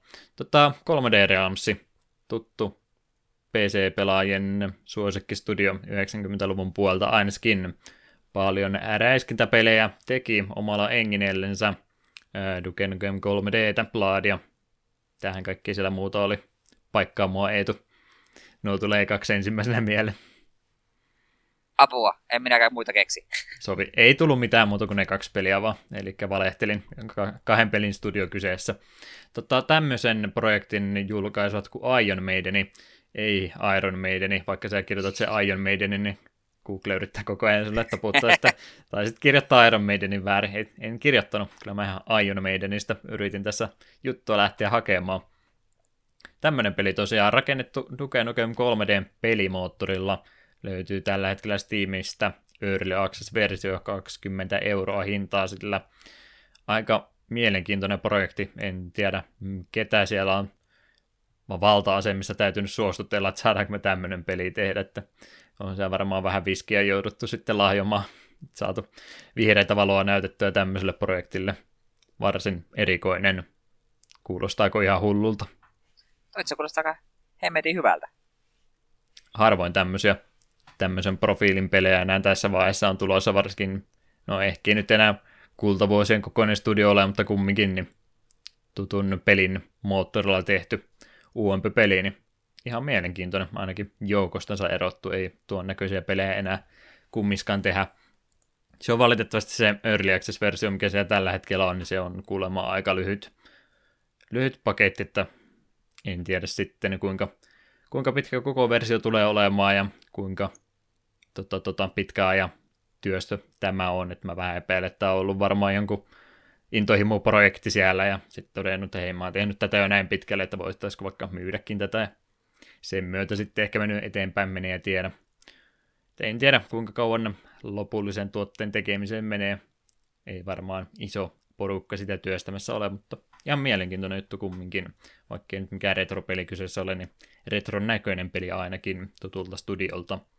Seurataan sen pelin kehitystä. Mutta, mutta 20 pienestä pätkästä maistiaisesta, niin se on vähän tässä vaiheessa vielä liikaa. Aika paljon siellä oli Steam kommenteissa muutenkin siitä valitettu, että vähän, vähän tyyrisinta tällä hetkellä vielä, mutta se on varmaan nyt se koko versio mukaan hinnoiteltu tässä vaiheessa. Se on tuo Early Access jälleen kerran pilaamassa kaikki. Mutta eikö se ole vähän niin kuin toi, toi Doom eka chapteri, että vähän samanlainen juttu, paitsi että se eka chapteri oli vain ilmainen silloin aikana, nyt sitä joutuu sen 20 maksamaan. No mutta ajat on muut. Niin, no, ei välttämättä parempaa. Sitten PS Plussa, tuo meidän suosikki palvelumme pleikkarikäyttäjille, niin Tämä taisi tulla tämä juttu just sinä päivänä, kun me oltiin edellistä jaksoa nauhoittamassa, niin missattiin. Mutta he nyt ilmoitti, että ensi vuonna sitten apot reilu vuoden päästä loppuu tuo Pleikkari 3 ja pelien jakaminen tuon PS Plus tilauksen myötä. Onko tämä maailman loppu? Milloin olet viime kerran pelannut PS3 jotain PS Plus-peli? Niin, kyllä silloin kun tämä uutinen tuli, niin mä olin että onko pakka? Sitten että hetkinen, en ole viimeiseen puoleen vuoteen käynyt muuta kuin silloin tällöin pari peliä merkannut osittain, mutta enpä ole niitä Pleikka 3 pelejä sen pahemmin pelannut, että ehkä tämä nyt ei ole niin vakavaa.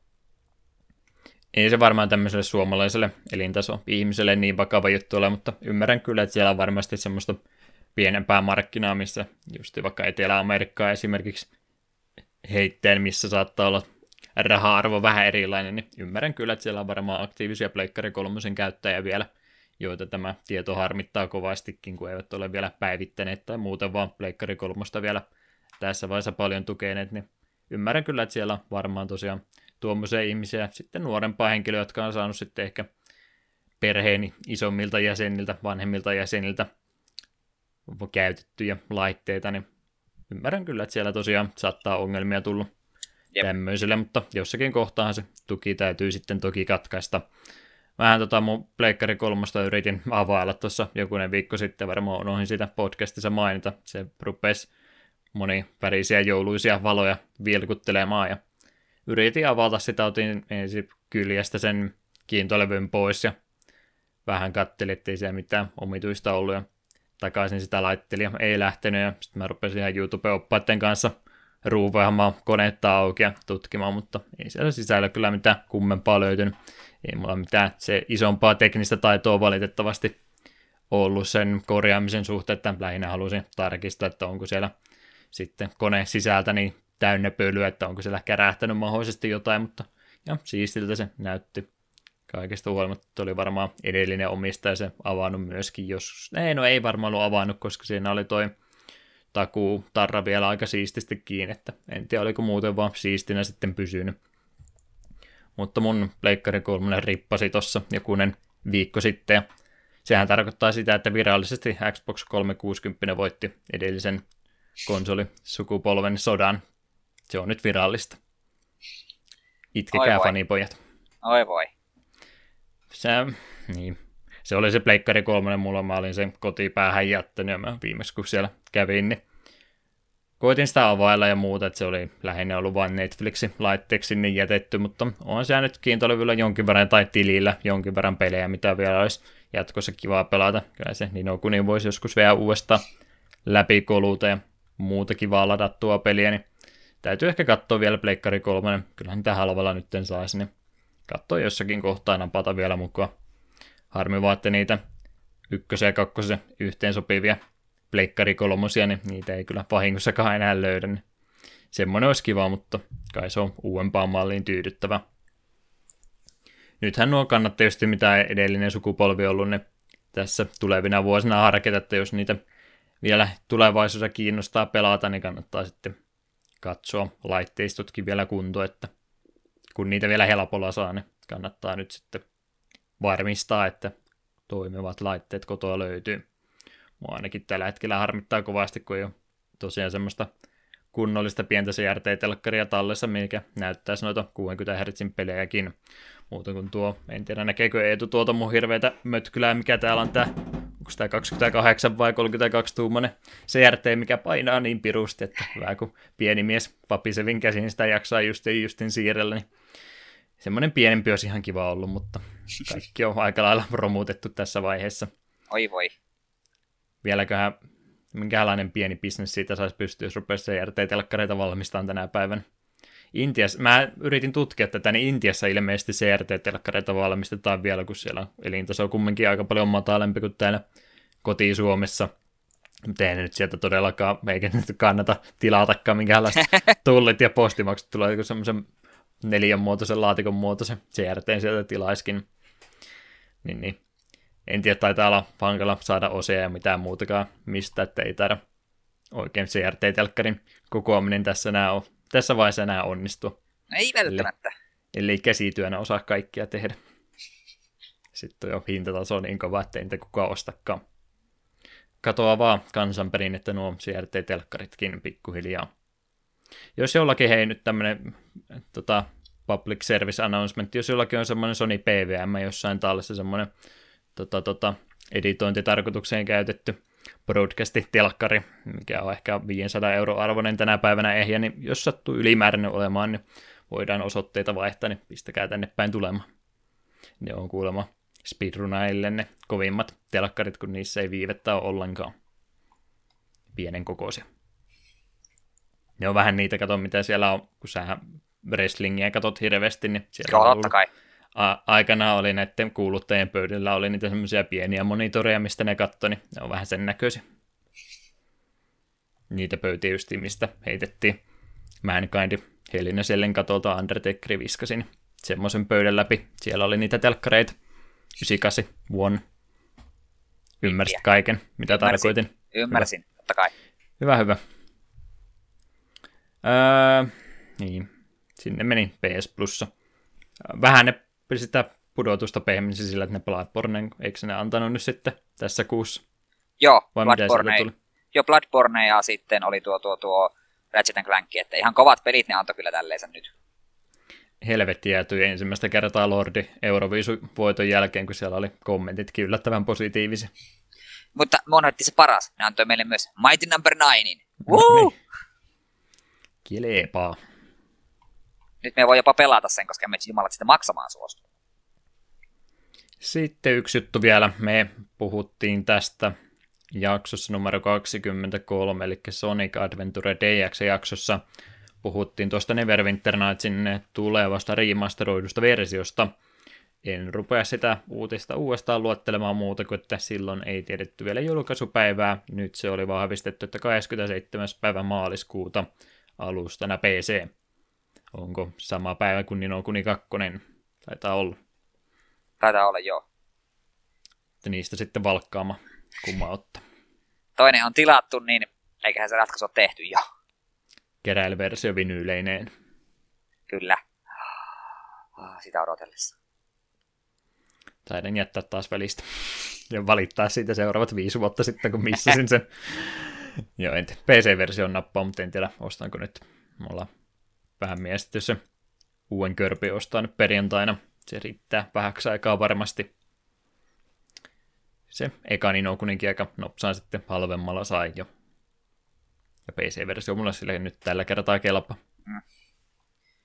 Kirpu on minullekin jo ennakkovarattu, niin käyn sen perjantaina hakemassa, se on vaan tullut. Siinä varmaan uutisotsikot tähän retromot ainakin, mitä tässä viimeisen pari viikon aikana on ollut, niin Roma Hackingia. Skipattiinko me viime viikko? Vai Ää. joku viikko me skipattiin tässä hiljattain. Joku viikko me skipattiin, en muista, oliko viime viikko. Ja nyt on ainakin jonkin verran. Niin kerrohan niistä. Joo, ensimmäisenä Sherlock Holmes Hakus Haku Reijo Juha Jiken, eli Sherlock Holmes The Kidnapped Countess. Tova Chikin julkaisema toimintasohyppely Famicomille vuodelta 86. Pelin kaikki tekstit on käännetty englanniksi salasanojen myötä, joten vanhojen walkthrough-oppaiden vinkit eivät toimi tässä käännöksessä. Suosikki pelihahmo Sherlock Holmes. Enpä ole Sherlock Holmesia hirveästi pelannut. On sille vissiin pari jopa ihan hyvääkin peliä.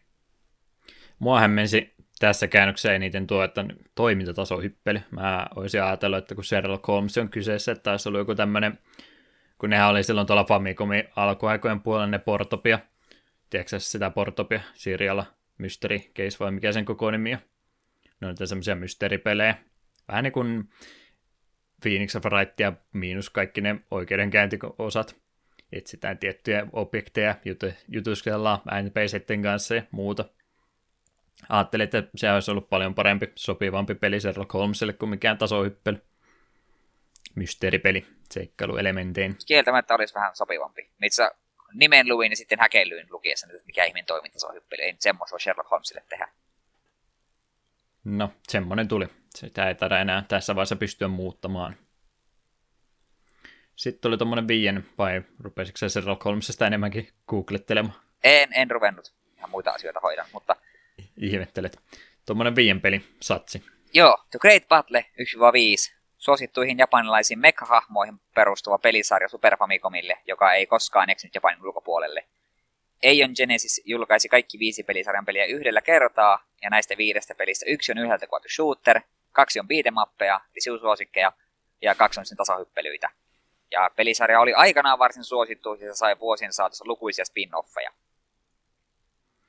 Joo, siinä on nyt ollut se japanilainen kulttuuri selvästikin liian voimakas meille länsimaisille idiootille, kun eivät suostuneet näitä robotteja tuomaan. Ymmärtääkseni ihan mitä on näitä tämmöisiä Suomessa ehkä korkeintaan purkka palloautomaatteja, niin vähän samanlaisia, mutta siellä on saanut sitten näitä samoja mekha-haamoja, mitä tässäkin pelisarjassa on ollut.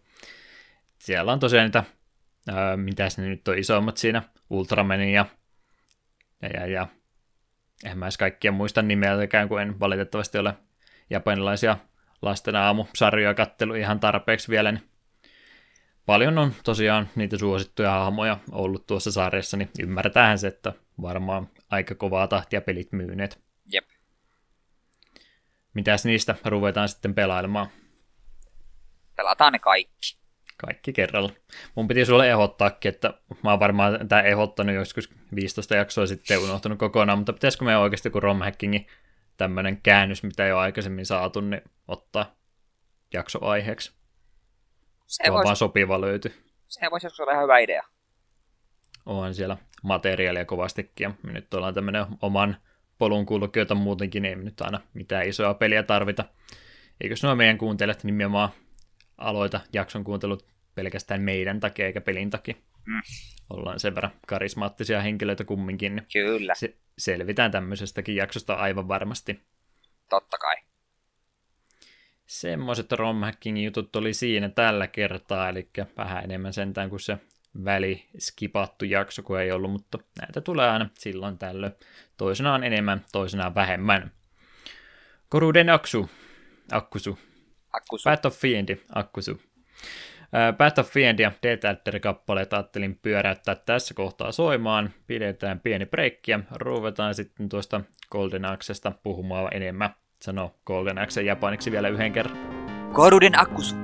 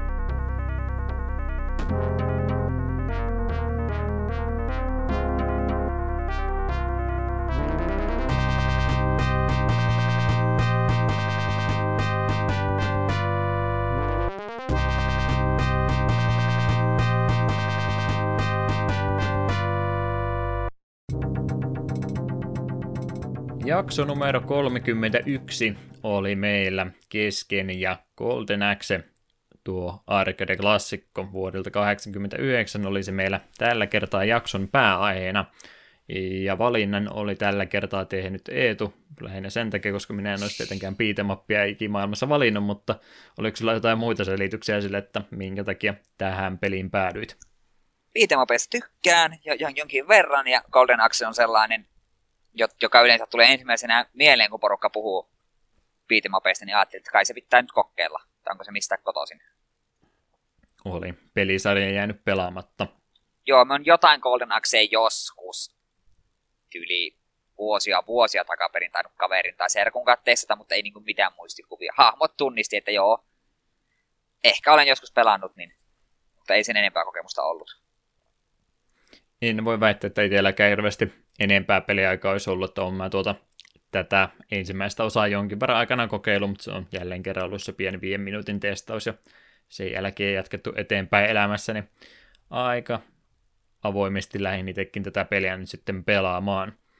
Joten aika samalta lähtöpisteestä lähdettiin molemmat liikkeelle. Kerrotaan pelistä hiukan ensin taustatietoja, sitten vähän paremmin pureudutaan. Eli kehittäjänä Team Shinobi-niminen työryhmä vastuussa monista noista Genesiksen ja Mega Driven alkuaikojen peleistä, siellä muun muassa Altered Beast ja tuon ää, tämän pelin lisäksi Sinopia, Shadow Danceria, Alien Stormia, myöskin ehdottomasti sieltä arcade-puolta monet näistä versioita, versioista on Team Sinopin käsialaa. En tiedä, miten tämmöinen lisänimi kyseinen porukka on saanut, koska ymmärtääkseni kyseessä on tuo Segan AM1-porukka, eli vähän samalla tavalla kuin Nintendollakin on ne omat lohkonsa siellä firman sisällä ollut, niin Seikalla on samanlaiset ollut, ja tämä on sitten se ykköstyöryhmä ollut tämä AM1, niin ymmärtääkseni Team Shinobi on yhtä kuin AM1, eikä ole ollut sitten se oma kaveri porukka senkin sisällä. Onko alajaoston alajaosto ollut kyseessä vai mikä, en tiedä. Ehkä ollut vain nuoria miehiä ja halunnut, että me ollaan Team Shinobi. Ja sitten vähän aikuistunut myöhemmin ja menty tuolla AM1-nimellä. Menee tiedä, mutta ymmärtääkseni on samasta poppoista kumminkin kyse. Näin ainakin päättelin, koska nimiä vertailin ja samat henkilöt siellä molemmista tiimeistä löytyy. Mutta, mutta, onko sulla linkkejä auki kautta muuta? Tuleeko Seikan ykköstiimiltä mitään muuta mieleen, mitä tuolla linkin takana on, minkä olin sulle laittanut? Avaitaan ja katsotaan. Ihan rauhassa voit katsoa. Tosiaan monethan on justiin noita alkupää mitä sitten kotikonsolillekin nuo Mega Drive-pelit on aikanaan eksynyt, niin monet on ollut niitä justi heidän tekemiensä. Mä en ainakaan voi väittää, että Alter Beastistä olisi ikinä kovinkaan paljon tykännyt. En ole pahemmin sitä pelannut. Vielä hitaampi piitemoppi kuin tämä, ja vielä huonompi. Apu. Kolumsia siellä on pujo pujoon on jotain tehnyt ainakin osaa, ja semmoista arcade pelailua. Joo, jotain täällä nimiä tunnistaa, mutta ei ole mitään, mitkä sielua niin hirveästi kutkuttelisivat. House of the Deadia, urheilupelejä, paljon ajopelejä. Aika laidasta laitahan siellä on tehty, mutta ei tai mitään suosikkeja kyllä itselläkään tuolla joukossa ollut. Sonic Boom vuodelta 87, tällä ei varmaan samaa tekemistä myöhemmän Sonic-pelin kanssa. Näin ainakin odottaisin tai olettaisin. Mutta paljon on Seikan ykkösporukka noita pelejä tehnyt ja varmaan mitkä tuossa ensin mainitsin, niin niitä tunnetuimpia pelejä. Pelin pääsuunnittelusta on vastannut henkilö nimeltä Makoto Uchida, joka aloitti Seikan palveluksessa vuonna 1988. Koitin vertailla hänen työhistoriansa ja ymmärtääkseni tuo Altered Beast oli sitten hänen ensimmäinen ensimmäinen peli, mitä Seikan puolella teki, ja oliko sitten tämä Golden Axe nimenomaan ensimmäinen, missä oli hän sitten päävastuussa, että Nopsaan sai vastuuta firman sisällä. Oli osa tätä AM1-työryhmää, ja sitten tuossa pitkän palveluksen jälkeen niin vaihtoi tuossa 2002 vuoden aikana Seikan Kiinan osan presidentiksi, joka tunnetaan nimellä Shanghai R&D. Eli hän on sitten vähän korkeampaan asemaan päässyt, mutta mitä tuota hänen työhistoriansa tutkin, niin kyllähän on edelleen sitten tuossa vuosien varrella jonkin verran ainakin suuntaa antavana kautta neuvoa antavana henkilönä ollut, vaikka ei varmastikaan itse enää hirveästi ole sitä koodausta tarvinnut siellä taustalla hoitaa. Siellä on lisenssipelejä jonkin verran ollut, mutta täällä on jotain Total War-pelejä, myöhempiä Yakuza-pelejä hän on ollut sitten tota, tota, supervisorina tarkkailemassa, mitenkä homma on oikein onnistunut. Seikan pelejä kovastikin. Öö, taiteesta grafiikasta toki on Mirage Sessions, sehän oli se Eetun suosikkipeli. Ei ollut edes sarkasmia tällä kertaa, vaan ihan vakava väittämä. Ah, Tokyo Mirage Sessions saisi tulla myös Switchille. Se oli mainio peli. Sen ainoa ongelma oli, että se oli Wii Ulle, joten todella harva pelasi sitä. Todella, todella, todella mainio peli. Väittäisin, että tykkäisit, koska hyvin, hyvin Shin Megami Tensei. Switch-versiota odotellessa, remasteri. Tosiaan Makoto Uchida aika moni osaaja kyllä on ollut paljon bisnespuolen juttuja tehnyt viime aikoina, mutta on niin tuotannosta ollut vastuussa suunnittelusta, taiteesta, grafiikasta, äänipuolellakin hänen nimensä monesta paikkaa löytää yleisestä tuesta ja kiitoksista, että paljon on hän vuosi, kolmen vuosikymmenen aikana ehtinyt kyllä tekemään. Ja, ja, ja Golden Axe on tosiaan ihan Sega omia pelejä, niin luonnollisesti Sega myöskin on ollut julkaisijana. Itse julkaisu on tapahtunut alun perin 89 vuonna toukokuussa arcade-versio tuolla Japanin päässä ja aikanopsansa siitä sitten levisikin.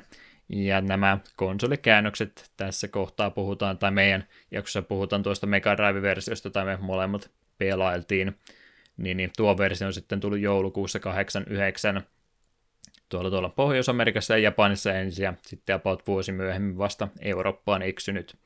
Eli vähän myöhässä jälleen kerran tänne Euroopan maahan tullut, mutta niinhän ne tuntui kaikki pelit menevä.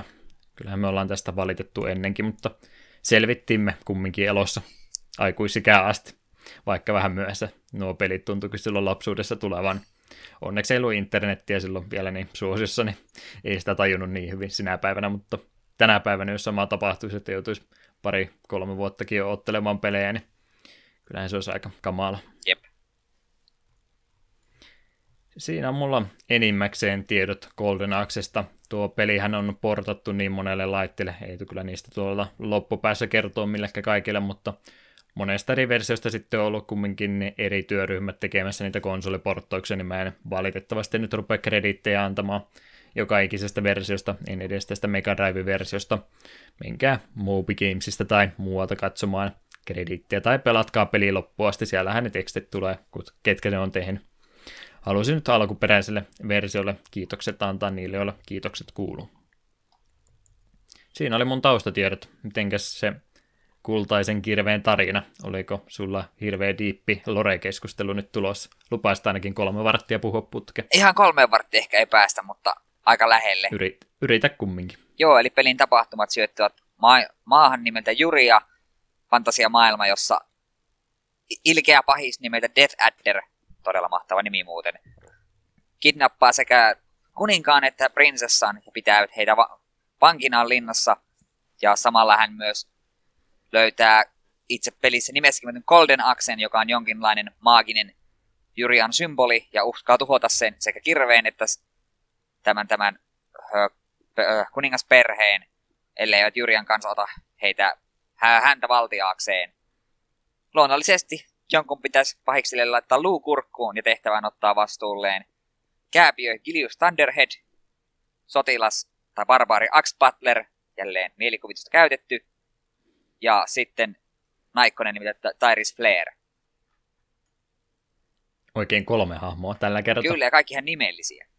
Ja kaikilla on jopa joku henkilökohtainen kauna kyseistä Death Adderia vastaan, että ei ihan pelkästään ole kuningaskunnan kohtalo heidän harteillaan, vaan ihan vaan henkilökohtaisesta syystä halutaan mennä vetämään turpaan. Tiippiä lorea siis tällä kertaa luvassa. Kyllä, mit, Eiks... itse asiassa yllätyin pelatessa, että siinä kenttien välissä tuli niitä pieniä juttuja, että hei, että nyt me mennään sinne, koska syystä X. Vähän sentään edes yritetty tausta tarinaakin antaa, että vähän efforttia enemmän kuin perus Jep.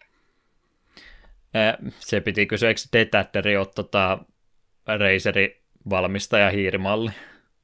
Mä ainakin muistelin Razer Detatteri oleva olemassa. Tämä täytyy googlettaa välittömästi, koska tämä on tärkeä asia. On, on. Detatter Razer. Joo, Detatter Elite. Ei näytä yhtään tuon pelin pääpahikselta. Näyttää enemmän hiireltä omituista. Hämmentävää. Väärin tehty. Toivottavasti ovat lisenssistä muistaneet maksa Seekalle. Joo, olihan siinä tarinaa edes jonkin verran annettu pohjalle, että siinä mielessä ainakin mulla on ne ennakko-odotukset aina piitamoppeja kohta, että niissä ei oikein yhtään mitään ole, niin olihan tämä nyt jotain sentä. Täytyy varmaan iloinen tästä olla. Jotenka puhutaan pelimekaniikasta. Piitemappihan siis tosiaan kyseessä on, jos ei vielä selväksi tullut, ja kolme eri hahmoa tuossa oli kyseessä. Osaatko yhtään antaa mulle tietoa, vai pitääkö minun kertoa, että mitä eroa niillä kolmella hahmolla oli? Kääpiöllä on kirves, barbaarilla on kahden käden miekka, naisella on pitkä miekka. Ja jokaisella sitten magicit erikseen myöskin joo. omine elementteineen. Bar- joo, Kääpiö käytti ukkosta, ö, barbaari tuota, tuota, tuota, niin kuin maataikoja ja sitten tuli oli tämän naisen ase. Ehkä sukunimi Flair olisi vähän voinut myös vihjata siihen suuntaan. Hmm. Joo, ei mulla siis tosiaan mitään erittäin isoa syvällistä keskustelua tähän ollut lisätä, vaan ihan vaan sanoa, että kolme eri hahmoa, joilla on ihan pienet eroavaisuudet, että se on se Gillian on näistä kolmesta se vahvi hahmo, ja sitten tuo naishahmo on se Magicissa tai vahvia hahmoja. X-Battleri on tästä ää, välimaastoversio sitten vähän molempia. Niin, niin hahmosta noin ylipäätänsä piti sanoa, että eikö se Kilian ollut se kovin jätkä näistä Tot, kolmesta. Totta kai, Kääpi ollaan iso Ei. kirves. Välitön Ei samaistuma. tästä tarvi, ei tarvitse edes väitelläkään. Kilian automaattisesti ykkönen. Ja valituksen sanat tässä kohtaa X-Battlerista, että eihän sillä ole edes kirvestä kädessä, mitä tuo nimi oikein meina. Virheellistä markkinointia. Fake news. No sentään X on kirjoitettu ilman Etä. Vain AX, Hmm. mutta silti. Jonkin verran tosiaan, jos menee nyt oikein tekniseksi, niin saattaa olla jotain pieniä animaatioeroja ja ää, tota, tota, ulottuvuutta hahmolla erilaisia, mutta muuten niin ihan, ihan pieniä eroja, ettei ole sen isompaa merkitystä, minkä näistä kolmesta valkkaa, että, että kaikilla pääsee hyvin peli aloittamaan. Mutta kenttäpohjainen piitemoppihan tuossa on kyseessä, mitä nyt tuon ajan peleihin vertaa, niin on nyt aika perusmittaisia kenttiä ne on, että välillä aina pysähtyy, kun siellä vihollisia tulee ruutuun, mutta kyllä ne jotkut kentät siinä suht pitkään eteenpäin scrollaakin sitten pienine taukoineen ne saattaa tulla ja erilaisia vihollistyyppejä kovastikin tuosta pelistä tuntuu löytyvän. Mutta kolmen painikkeen, mä menee nyt vähän aiheet sekaisin, mutta sitä mukaan kun mieleen tulee, niin eikö sillä me podcasti tänä rakenneta. Kolmen painikkeen piitemappihan tuo käytännössä on hyppy, lyönti ja sitten sille Magicille oli se oma painikkeensa. Riittääkö tämä? Kyllä riittää. Ei mitään isompaa kummempaa ole, että lyöntinappulalla valtaosa pelin toiminnosta hoidetaan ja automaattisesti se myöskin kompottaa, jos satut sopivalle etäisyydelle vihollisesta omaa hahmosi parkkeeraamaan. Ei tarvitse mitään kummoisempaa ajoitusta, vaan ihan rämpyttämällä asiat hoituu, mutta liikevalikoimista nyt lähinnä sitä peruslyöntiä sieltä löytyy ja sitten sitä dive attackia. Ei nyt ihan dive kickia sentään tällä kertaa, mutta vähän vastaavanlaista hyppy lyöntiyhdistelmää, mitä ainakin itse melkein jo kaikissa beatemapissa yritän mahdollisimman paljon hyödyntää, kunnes sitten se ei enää onnistukaan ja sitten mä suutuksissaan suljen peliin, koska ihan tyhmä peli. Tällä pitäisi peli pystyä läpäisemään. Ihan simppelit toiminnot tosiaan ei tarvitse se enempää opetella. Ehkä hankali oli se lyöntiä ja hyppyä, kun yhtä aikaa paino, niin se tekee semmoisen omituisen pyörähdysliikkeen maassa ja lyö taaksensa, joka tuli, ei tuli ilmeisesti yllätyksenä, että tämmöinen olisi En olemassakaan. minä semmoista tiennyt. Minä hyödynsin aika paljon vasta sitä, että lähdin juoksuun ja tein sen ihme shoulder tacklen. Sillä sai hyvin Joo, no. kuriin. Sikin löytyi ehdottomasti, unohdin se jo melkein mainita. Simppelit toiminnot, että nopsaan pääsee kyllä alkuun, ei tarvitse manuaalia sen enempää ruveta opettelemaan. Jep. Ja välillä pystyi myös ottaa vihollisen kiinni ja heittämään. En tiedä, miten minä sen tein, mutta välillä kun meni iholle ja hakkas nappia, niin kääpiö nappasi vihollisen kantoon ja viskasi sen menemään. Hyviä asioita tapahtui, kun vaan iholle meni. Jep. Eli simppeli piitemappi, kenttiä löytyy seitsemän Kahdeksan minun päästä heitä. Ka- kahdeksan. kahdeksan oli. Ka- kahdeksan on tässä konsoliversiossa, seitsemän on ilmeisesti arkadessa. Joo, näin me kanssa käsitin.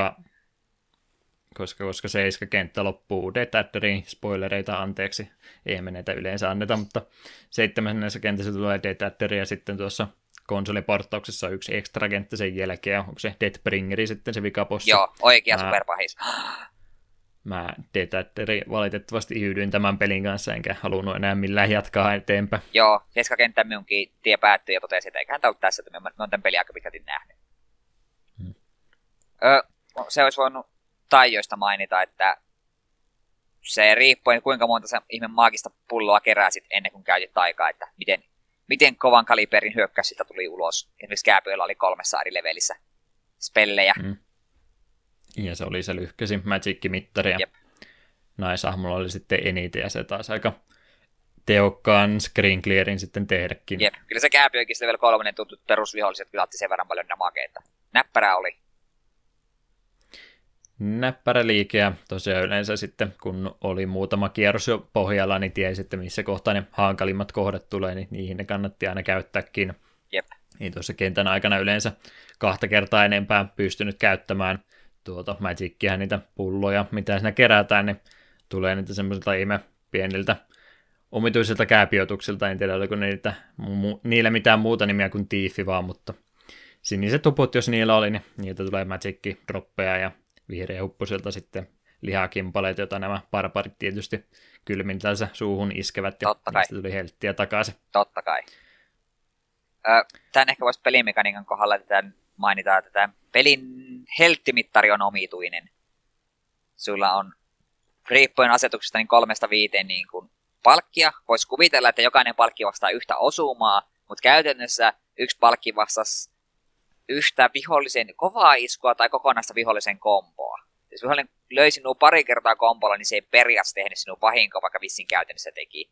Että välillä oli hmm. tosi loppua kohden aika pitkälti kaikkien vihollisen isot iskut vei sen yhden palkin, niin käytännössä sulla olisi viisi osumaa, kun veti HP maksimiin, mutta silti hämmentävä systeemi. Olisin tykännyt enemmän perinteistä HP-mittarista. Joo, se alkupäässä vähän hämmentää, kun oikein tiedä, että kuinka paljon mulla nyt pelivaraa vielä on, ennen kuin multa se viimeinen helttipiste lähtee, että lasketaanko niitä pieniä nirhasuja, mitä tulee välillä, vai onko ne vain sitten ekstra. Niin, onko en nyt... tarkkaan katsonut, että tuleeko viidestä normaalilyönnistä, lähteekö kokonainen vai nimenomaan laskeeko se, kun tulee kerralla yhden pisteen arvon, ei laske niitä pieniä summia siellä taustalla ollenkaan. Jep. En näin tarkkaan valitettavasti asiaa tutkinut. Mutta olihan siinä helttiä kumminkin, ja lisää sitten kolme helttiä, tai helttiä, kolme elämää taisi olla siinä alussa, ja arcade-versiossa tietysti voi sitten iskeä rahaa lisää, mutta ainakaan tuossa mun Steamin kautta ostetussa kokoelmaversiossa niin ei pystynyt sitten hirveästi enempää niitä kontinuja laittamaan. Joo, me, Mitenkä sulla oli? Me pelasin sitä PSPn kokoelmaa, niin en meikä kyllä löytänyt, että mistä niitä lisää, tai noita, noita kontinuja on saanut lisää. Neljä taisi olla vakiona, ja en, en kyllä löytänyt, miten niitä mukaan saanut lisää.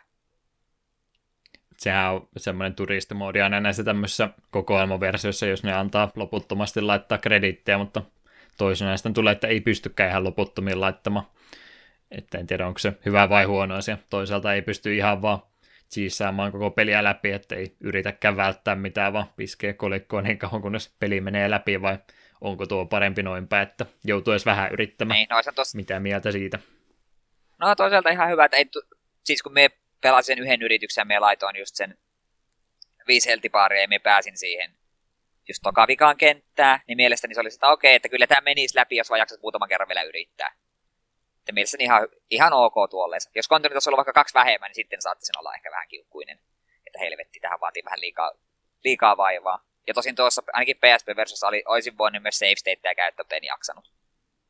Mm. Niillähän ne tietysti aina sitten menee läpi, mutta ei sillä voi kehuskella kenellekään. Jep. Öö, tosiaan arcade-puolelta on tämä ihan perustarinamoodi, mistä me tässä nyt pääsääntöisesti puhutaan, mutta myöhemmät versiot sitten jonkin verran lisää juttuja toi se ainakin tuossa omassa versiossa oli sitten se Duel, oli varmaankin sen pelitilan nimi, niin oli vielä erikseen, eli siinä sitten ei ole mitään kenttiä eikä tarinaakaan ollenkaan, vaan tulee aloittaa niitä vihollisia, että yksi vastaan ehkä useampikin vihollinen ja haaste vaan nousee mitä enemmän klierejä siinä onnistuu vetämään ja Mulla nyt ei ollut valitettavasti mahdollisuutta monin peliä yrittää, mutta ilmeisesti sitä kautta voi sitten ihan toista pelaajakin vastaan huitoa siinä. Joo, näin käsitin mikä on, mikä on vähän tämmöinen esiaste sitten noille myöhemmille tappelupeleille, että me nyt tänä päivänä kuvittelen, että noin piitemappikontrollilla ja mekaniikoilla, niin se kaverin kanssa tappeleminen niin välttämättä hauskaa, mutta kuin ehkä mielenkiintoinen kokeilu nopsaa ja ei enää ikinä uudestaan. Äh, me pelimekaniikasta vielä yksi juttu mennä unohtua.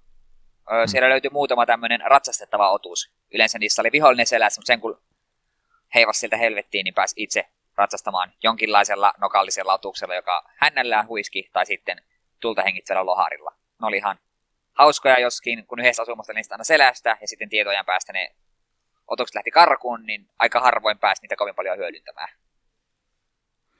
Joo, ne on vähän tota, tota, samaa kuin jossakin, no ei nyt ole sama kuin jossakin Mariossa, ää, jos se on semmoinen ylimääräinen helttipinna, mutta on sillä paljon muutakin hyötyä. Tässä se tuntuu olevan, että on se ekstra juttu siinä, vaan hyvin teki toki vahinkoa, mutta ne on vähän semmoisia kömpelöoloisia, että niillä on hankala sitten, kun se jonkun hyökkäysanimaation pistet päälle, niin siellä yleensä sitten jompikumpi vihollisesta, jos useampi kerrallaan ruudulla, niin ehtii sua jo selkään lyömään siinä odotellessa, ettei ne mikään semmoinen automaattinen power on, vaan on niillä vähän huonoakin puolta samalla. Jep. Ihan hyödyllisiä kyllä, varsinkin se, joka pisemmälle sitä tulta syöksi, niin sillä pystyy ihan hyvin stunlokkaamaan isompiakin vihollisia, jos sattui vaan oikeassa kohtaa sen saamaan. Ymmärtääkseni se omituisen otuksen semmoinen vihreän värinen matalautus, se on chicken leg. Okei. Okay. En tiedä mi- mi- miksi tämä on nimetty näin, mutta omituinen otus, semmoinen raidallinen kirjava hahmo, jolla on kaksi jalkaa ja pitkä häntä. Ja nokka. En tiedä, ja nokka myöskin. En tiedä, mitä evoluutiollista etulyöntiasemaa tämä tämmöinen otus on saanutkaan, mutta semmoinen se on valitettavasti tehty. Se on vain semmoinen spore hahmonluontigeneraattorilla tehty otus. Mutta tuttu, Golden Axe hahmo sentä. Ne on sitten ne toiset lohikärmet vähän tutumpaa hahmoa. Ää, niin, mä olin sitä duelista puhumassa, sitten ainakin mun versiossa oli myös vielä beginner-pelitila erikseen, mutta se oli tuo sama arcade-tila, oli vaan vähän helpotettuna versiona, ja se sitten taas kolmanteen kenttään loppuikin, ja sen jälkeen se kehotti, että menepäs pelaamaan isojen poikien pelitila, äläkä tätä aloittelijamoodia enää. Simppeli versio kumminkin siinä erikseen, jos haluaa pienen maistiaisen, mutta kun ei tuossa kokoelmaversiossa tarvi omia kolikoita koneen CD-asemaa, jos semmoista enää onkaan, niin ei tarvi omia rahoja enempää laittaa, niin en sitä kokenut kovinkaan tarpeellisena enää. Ehkä joku lapsiystävällinen versio, jos joku tämän hetken lapsi haluaa 89 vuoden piitemappia pelata. Vähän omituinen skenaario, mutta ehkä jossakin tilanteessa saattaa tapahtua. Mitä muuta haluat pelimekaniikasta sanoa, vai oliko jotain ylipäätänsäkään enää mielessä? Ei. Kenttien välissä tulee se minipeli, missä tulee niitä ihme pikku kääpiötonttuotuksia ja niitä huitoo siinä sitten helttejä manaa magicia takaisin. Jep. En tykännyt kyllä järjestelmästä, että heltit ei tullut täyteen kenttien välissä automaattisesti. Se oli vähän ärsyttävää. Öö, ennen kuin vaikeustasosta puhun, niin ihan tuo graafinen ilme, koska tietysti grafiikkahan se aina peleissä tärkeintä on, niin olihan toi ihan hyvän näköinen peli ikäiseksensä. Huomaa kyllä, että arcade peli alun perin ollut, ja se yritetty sitten mahdollisimman tarkkaan kääntä. Joo, oli ihan kiva Mega Driven peli. Ei, ei mulla ainakaan iskenyt silmään mitään äärimmäisen rumaa, että, että niin. Mä oon tosi huono mm. puhumaan näistä grafiikoista. Mulle kelpaa lähes kaikki. Ei. Niin, eikä välttämättä tarvikaan. Ihan tarpeeksi hyvin oli hahmot animoituja, hahmotyyppejä, vaihtoehtoja oli aika paljon tuohon lisätty muutenkin. Taustat enimmäkseen oli mun mielestä hyviä, varsinkin se kenttä, missä oli se iso kotka, niin oli mun mielestä ihan hienon näköinen. Joo se. Jotain, jotain, jos täytyy valittaa, niin ehkä se perspektiivi välillä tuntuu olevan vähän omituinen, mutta ei siinä ikinä tullut sellaista tilannetta vasta, että olisi vahingossa kävely rotkoon, että sen kyllä erotti, mutta vähän omituinen kuvaukulma saattoi välillä olla, että ei kaikki näyttänyt nyt ihan sopivan taustoihin, mutta pieniä ongelmia aikansa peli kumminkin. Jep. Mutta, mutta, niin kontrolleista nyt varmaan ollaan puhuttu, ei tarvi varmaan niistä se enempää valittaa. Totteli hahmo on kumminkin ihan hyvin. Joo, kyllä ne teki mitä piti. Vähän siinä mielessä ehkä jäykät, en tiedä meneekö ne pelimekaniikan puolelta, kun se joku meni rupesit kompottamaan, niin sit se olit siinä kompottamassa. Hmm. Joo, sitten täytyy vaan päästä ohjaamista irti, jos haluaa se kesken ja ja sitä vähän vaikeuttaa, kun siellä on sitten yksin pelatessa se toinen vihollinen vastassa, eikä kukaan sitä paikkaamassa. Jep. Mutta se menee sinne vaikeustason puolelle. Mitä haluaisit siitä sanoa? No ei tämä nyt, ei tämä mikään super vaikea ollut, mutta välillä vähän ärsyttävää ja turhauttavaa, kun etenkin jos oli kaksi vihollista, niin, ja jos ne, ne oli sun molemmilla puolilla, niin sit sinä olit vähän silleen, että no niin, tässä ei voi käydä kuin huonosti, koska sieltä oikein kerkeistä toisten välissä tappaa, kun toinen tulee heti niskaan. Ja heti jos sä saat yhdenkin vihollisen tarpeeksi kauas, niin se tulee todennäköisesti ihan justiinsa hirveällä vauhilla tekemään sen shoulder tackle sinuun, mitä se itsekin hyödynnät likaisesti. Kyllähän se huomaa, että tuo peli on kahdelle ihmiselle tarkoitettu, yhdelle on vähän turha kiire siinä ekan kentän jälkeen oikeastaan, niin aina on se kaksi vihollista vähintäänkin kerralla, ja mahdoton sitä lähteä mitään ha, tota, vihollista kompottamaan, kun siellä sitten joku toinen on sun takapuolessa kiinni. Jep. Toimivimpia strategioita, mitä me löysin, niin oli just, jos oli kaksi vihollista monelta lipuolella kenttää, niin shoulder tackle toiseen, shoulder tackle toiseen, shoulder tackle toiseen. Me juoksin mm. vaan eestakaisin kenttää tönimässä niitä, kunnes jopi lopetti elämisen. Se toimii ihan hyvin. Sitten se tämän pelin dive tietysti jälleen kerran ihan suht hyvin toimii, mutta kyllä sitäkin on onnistu jonkin verran vastustamaan, ettei nyt sillä aina onnistunut tunlokkaamaan. Eikä ne muita strategioita, jos nyt halutaan meidän tuossa vinkit tässä heittää peliin, niin hyvähän olisi toki saada kasaan ne viholliset, niin ne pystyy molempia vahingoittamaan yhtä aikaa. Mun ehdoton suosikki on se, jos on vaan niitä rotkoja siellä kentässä, niin ne ei tosiaan jarruja osaa käyttää ne vihollisahmot, että jos ne lähtee sarkemaan sua kohti ja rotkon takana, niin ne kivut askel ylöspäin, niin ne painelee kauheita vauhtia ohitte. Naurat vaan likaisesti, kun ne siinä rotkoon putoaa. Oikein. Se on ihan hyvä hyödyntämistapa. Ne on ne isoimmat hahmot tuossa pelissä sitten tosiaan niin ilkeitä, kun niillä niiden aseella on niin pitkä kantama, että niitä on tosi hankala lähestyä toisina. Ja ainakin itsellä yleensä pelit nimenomaan niihin loppu, että vaikka ne pienemmätkin oli ikäviä välillä, niin kyllä ne isoin vahinko se yleensä kumminkin tuli niihin isoimpiin hahmoihin. Jep. Niihin me käytin, Muutenkin. käytin likasi mm. shoulder tackle. Se, se oli mun strategia lähes kaikkeen. Tosin, mitä pidemmälle peli meni, sitten kun näitä harvoja bosseja tuli, yleensä niillä tuppasi olemaan kaksi luurankokaveria mukanaan, niin sitten se strategia ei enää toiminut. Piti vaikka käyttää spellejä, mm. kun se hemmetin luurankot lopetti. Kylläpä joo. Ehdottomasti mun suosikki momentti tuossa pelissä on se, kun on tosiaan näitä pikku tonttuja täällä vipeiltämässä, niin on se yksi kenttä, missä on se rikkinäinen sillan pätkä, niin sinne voi monottaa se yhden sinisen varkain. Sen mä tein joka ikinen kerta, kun siihen asti pääsi. Oikein. Nautin suuresti siitä hetkestä. Onko muita vinkkiä, miten tuo peli pystyy ehkä läpäisemään? Pelatkaa kaksin peliä. Niin, kaksin peliä ehdottomasti amma se kaveri tai opettele pelaamaan YT kahdella ohjaimella yhtä aikaa, että helpottaa kummasta. No pelkästään jos toisen kaveri ottaa sinne niin kuin, niin kuin tuoksi heittosäkiksi, niin sekin varmaan jo auttaa. Viholliset käy sitä mätkimässä välillä. Hmm. Kuinka paljon sä ehdit pelaamaan tätä, tätä podcastia varten? Pelasin yhden parinkymmenen minuutin session game over, tästä eikä tätä peli ollut nähty. Se oli siinä. Ei yrittänyt uudestaan. Mulla oli tarkoitus, mutta se uhkaili sitä, että voitaisiin joku kerta yhtä aikaa pelata puheluyhteyden välityksellä ja mm. sitten sitä ei ikinä tapahtunutkaan. Niin että ihan sama vetähdyt omiin oloihin. Mä olin ihan ihmeessä, niin ei tuo yritin tavoitella tässä koko viikon aikana. Ei se vasta. Ää, meni karkuun mua selvästikin.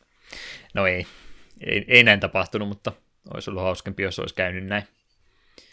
Joo, mä itse sen neljä runia mä tätä pelasin ja viimeisellä meni sinne Dead Bossille asti ja oli ihan niin finaalissa ja muutenkin, että se loppui siihen, siihen samaan tien, että ei valitettavasti nähnyt endingiä tällä kertaa. Niin näissä tuntuu yleensä käymään. Ja muutenkin näiden beatemappien vaikeustaso on tehty näin ikävä vaikeaksi, että kyllä se ekat pari kenttää laskettelee ja sitten se loppuu se hauskus kolmoskentässä viimeistään kuin seinä.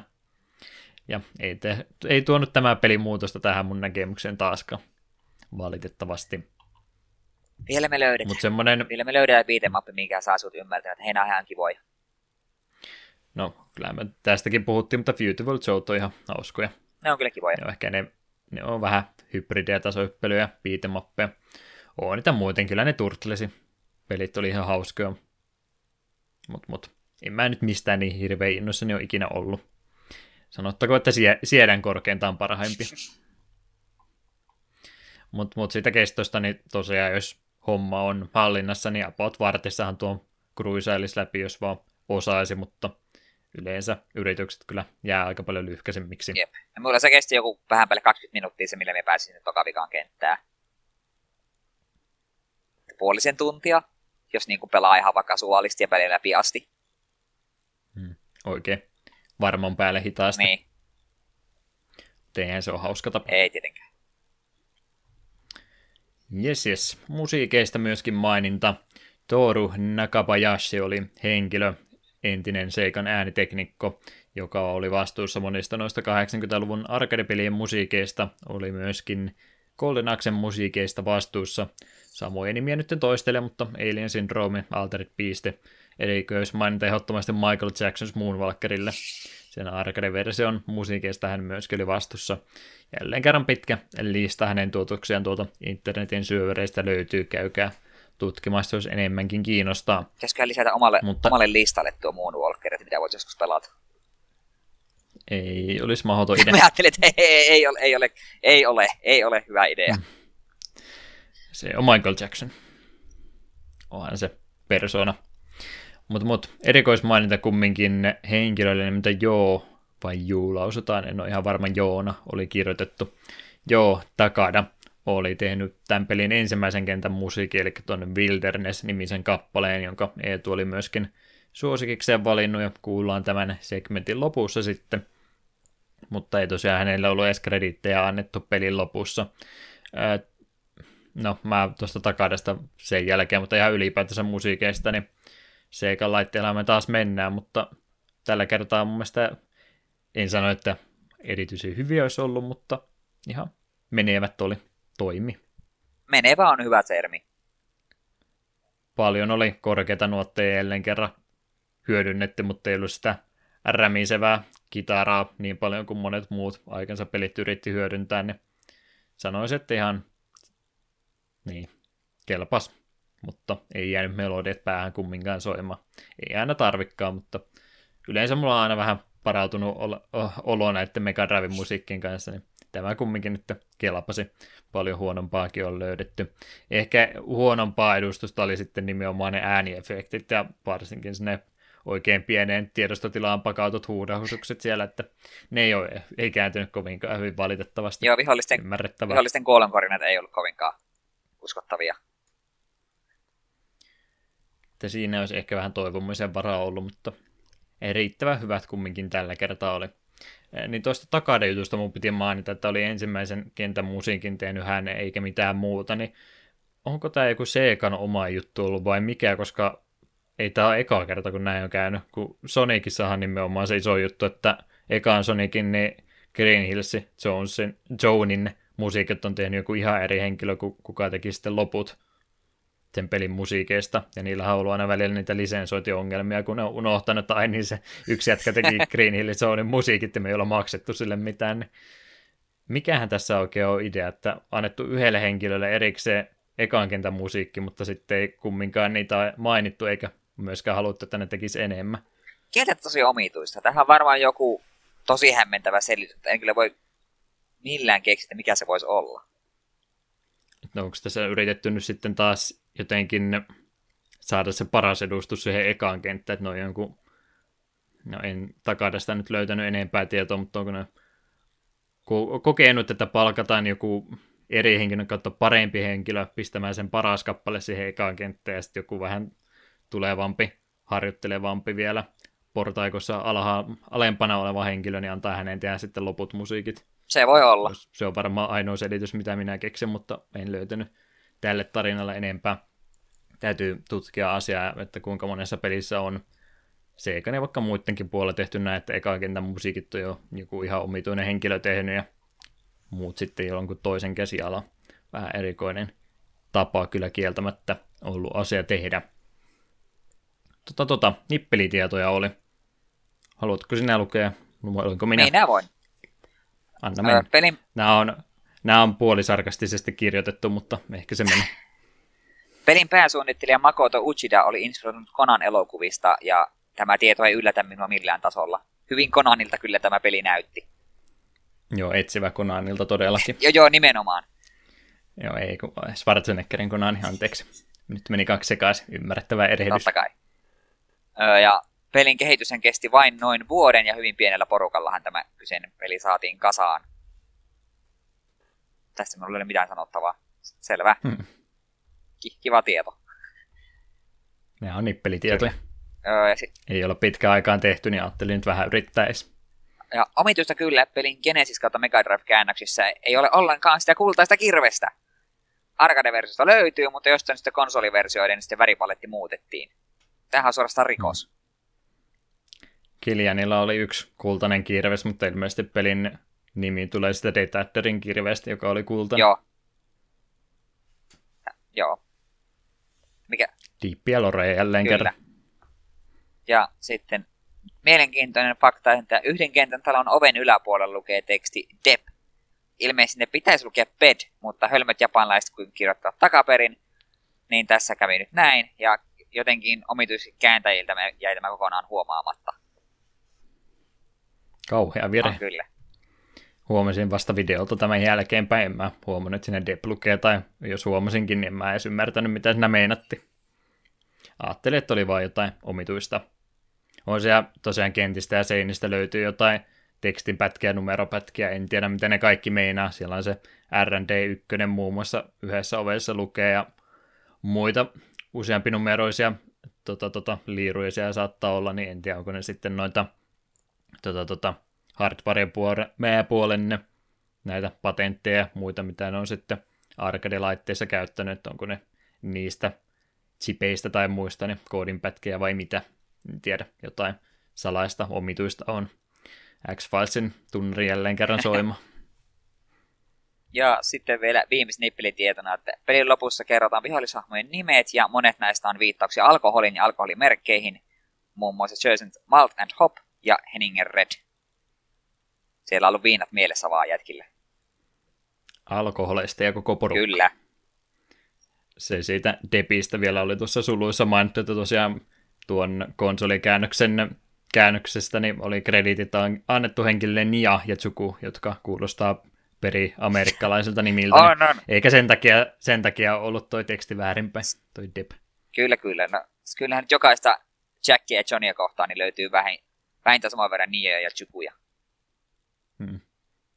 Joo, se on paras esimerkki ja olen myöskin varmaan asiasta maininnut, mutta se joku tota, tota, urheilupeli, mitä oli sitten niin kuin monet muutkin aikaisemmin pelit, kun eivät viittineet japanilaiset kunnon kääntäjää palkata, niin pisti se yhden jätkän sieltä toimistossa, joka olisi vähän osas englantia, joka oli hereillä ollut englannin kielen tunneilla, niin hänet kääntämään, niin siellä oli just se joku futispeli vai mikä, missä oli niitä amerikkalaisen joukkueen nimiä, niin siellä oli just annettu nimi Mike Truck. Se on peri amerikkalainen nimi. Mikko Rekka. Muitakin hyviä siellä on, täytyy linkata. Melkein jopa oikein kirjoitettu. No niin, hyvä. Eli siis ei al- alkuunkaan oikein kirjoitettu. Jes, jes. Sitten varmaan sitä loppuyhteenvetoa. Mikä se oli se loppufiilis tämän pelaamisesta? Ei tämä Anna tulla. ei tää huono peli ole, mutta tämä on vanhentunut vaan aika pahasti. Emme oikein hmm. niin kuin näe mitään syytä, että jos haluaa pelata beat'em mappia, niin minkä takia pelaisi tätä just vaikka Turtlesien tai Streets of Ragein tai vaikka Final Fightin yli. En vaan näe mitään syytä. On tässä verran kömpelöjä kuitenkin aikansa tuote. Siinä oikeastaan aika tiivistettynä, että ne. Klassikko peli, varsin vaniljanmakuinen versio omasta genrestänsä, mutta te etukin sanoi, niin on, on sen verran simppeli, että ei tästä sellainen niin mitään makua oikein suuhun enää tuntunut tavalla tai toisella jäävättä. Varmasti toki löytyy monista eri kokoelmista, kuten tuossa kohta mahdollisimman monta käydään läpi, niin hel- helposti saatavissa oleva peli, mutta en tiedä, onko tämä nyt semmoinen peli, että tässä vaiheessa oikein kenellekään enää pystyisi tätä suosittelemaan. Itsellähän mulla tosiaan se asennevamma näiden piittemoppien kanssa ollut, että mä en vaan yksinkertaisesti näistä, näistä oikein mitään irti ole koskaan saanut, ja vaikka tämä nyt ei mitään ikävää mulle tehnytkään, ettei tästä traumoja jäänyt, niin tosiaan aika mitään sanomaton olo jäi loppupeleissä kumminkin, että en tiedä, en oikein pysty suosittelemaan, mutta jos haluaa vähän sivistystä lisätä, niin varmasti on helppo päästä tätä peliä kokeilemaan. En suosittele, mutta en sinua kokeilemasta kumminkaan. Kelpaako? Kelpaa. Jos kelpaa, niin kerrohan mulle sitten muita versioita, millä kaikille alustoille tämä on portattu, tai ainakin mahdollisimman monta, mitä mä löysin, ja jatkoosista sitten myöskin, jotka on varmastikin myöskin tuntemattomia meille, mutta mainittakoon kumminkin. Joo, eli tähän Golden Axea löytyy muun muassa Amigalle, Amstrad CPClle, Androidille, Atari, Atari STlle, Commodore 64, DOSille, Genesisille, iPadille, iPhonelle, Pleikka 3, Sega Master Systemille, TurboGrafx CDlle, Wiille, Windowsille, WonderSwan Colorille, Xbox 360, ZX Spectrumille ja sitten ainakin PSPn osaan vielä itse lisätä tuohon. Hmm. Joo, tähän päälle sitten kaikki ne kokoelmat, mitä tuosta on tullut. Että mullakin se Steam-versio nimenomaan oli tuossa noin, mikä tietysti PC-versiona menee. En ollut sitä edes erikseen laittanut, mutta monille myöhemmille konsoleille niin löytyy kyllä Pleikkari 2. Mun taitaa myöskin olla Sega-kokoelma, mistä löytyy melkein kaikille mahdolliselle tavalla tai toisella kyllä Golden Axe porttaus pitäisi löytyä. Miten ne jatko Joo, eli jatko-osia Golden Axe 2, Sega Genesisille 91, Golden Axe The Revenge of Death Adder Arcadessa tullut vuonna 92, Golden Axe 3, Sega Genesis 93, ja viimeisimpänä Golden Axe Beast Rider Pleikka 3 ja Xbox 360 vuonna 2008. Tämäkin ihan cool. Joka tuo viimeinenkin osa niin menee periaatteessa meidän, meidän tuota podcastin vaatimusten sisällä. Joo, se on just sopiva. Mä kyllä muistan, muistan, että tää oli vielä sitä aikaa, kun tuli paljon screwjattakin.comin videoita katsottua, niin muistan kyllä, että jonkin verran puhetta tuosta uudesta, tässä kohtaa uudesta kymmenen vuotta aikaa, ja ne oli juttuja, mutta ilmeisesti aika negatiivisen vastaanoton saa, ja ei se oikein ollut piitemappi enää ollenkaan, että en muista hirveästi videokuvaa, mutta ymmärtääkseni kolmannesta persoonasta vähän semmoinen häkkänslässi se taisi olla. Siltä ainakin näyttää, mitä just googletin sen, ja vaikuttaa siltä, että tässä on vaan pelattavan hahmona vain nainen. Hmm. Joo, kovasti silloin kun toi tuli, niin valitettiin, että Golden oli niin kirjavan pirteen värisiä piitemappeja aikana, ja tuo 2008 vuoden oli nimenomaan, mitä nuo kaikki pelit tuntui siihen aikaan olevat, semmoinen ruskea ja ruskean sävyinen peli. Kauhean tota, tota, edgy-versio Jep. vanhasta klassisesta pelisarjasta. Että en tiedä, se ei varmaan kokemisen arvoinen ole. Pelistä on, pelissä on verta ja osittaista alattomuutta. No niin, sillä myydään. Hmm. Hienoa. Oli pelien aika kymmenen vuotta sitten. Minähän pelasin Vovia silloin vaan, en minä tiedä. Ja vähän kitariroa. Kyllä, kyllä. Tosiaan monelle eri laitteelle löytyy peli, niin varmasti tekosyyt on vaiheessa, miksi ei voisi Golden Axea kokeilla. Ja jatko-oseakin jonkin verran tuli. Ymmärtääkseni oli silloin 90-luvulla ihan tunnettu pelisarja, mutta kuten monet muutkin, niin sekä ei sitten riittänyt. Ei niitä loputtomin tarvi ylläpitää. Melkein tuo pyhä häväistykseltä kuulostaa tuo Beast Rider 15 vuotta myöhemmin, että ei tainnut hirveästi sitten valkoperäistä materiaalia hyödyntää sitä vähän mitä oli. Ei edes Giljania voinut takaisin ne. tuoda sitä parasta haamu. Ehkä riipuutti sitten sille erikseen vielä. Mulla itse tuossa minun PSP-kokeilmassa on myös tuo kakkonen ja kolmonen, niin ehkä voisi joku ilta huvikseen niitäkin vähän nopeasti testailla, että onko ne ihan samasta puusta veistetty. Olettaisin, että kyllä. Mutta siinä on varmaan Golden Axesta meillä kaikki tällä kertaa. Kuunnellaanhan ne suosikkikappaleet vielä. Ei tässä nyt niin mahdottomasti noita kappaleita ollut, mutta ne väät taisi just justin tasan mennä, että joka tauolle se kaksi kappaletta riitti ja ei tarvinnut yhtään pois jättää. No, yksi, kaksi kappaletta korkeintaan, niin kumminkin suosikit näiden joukosta. Wilderness oli se Eetun suosikki, ensimmäinen kenttämusiikki, menikö sen perusteella, että oli se, mitä eniten kuulin, se oli suosikki. No kun minä tuossa pari tuntia ennen nautusta noita kuuntelin läpi, niin tuo oli semmoinen, joka, joka no se jollain tavalla se eniten resonoi minun kanssa. Ehkä se johtui siitä, että se oli se eri tekijän. Se hmm. erottui joukosta. Mun teoria sai siis juuri vahvistusta. Kyllä. Paras kenttämusiikki ekaan kenttää. Ja mä valkkasin tuo Old Mappi, musiikin simppeli pieni melodian lurautus kuuluu siinä kenttien välissä, kun karttaa tutkitaan. En tiedä miksi. Se oli kiva.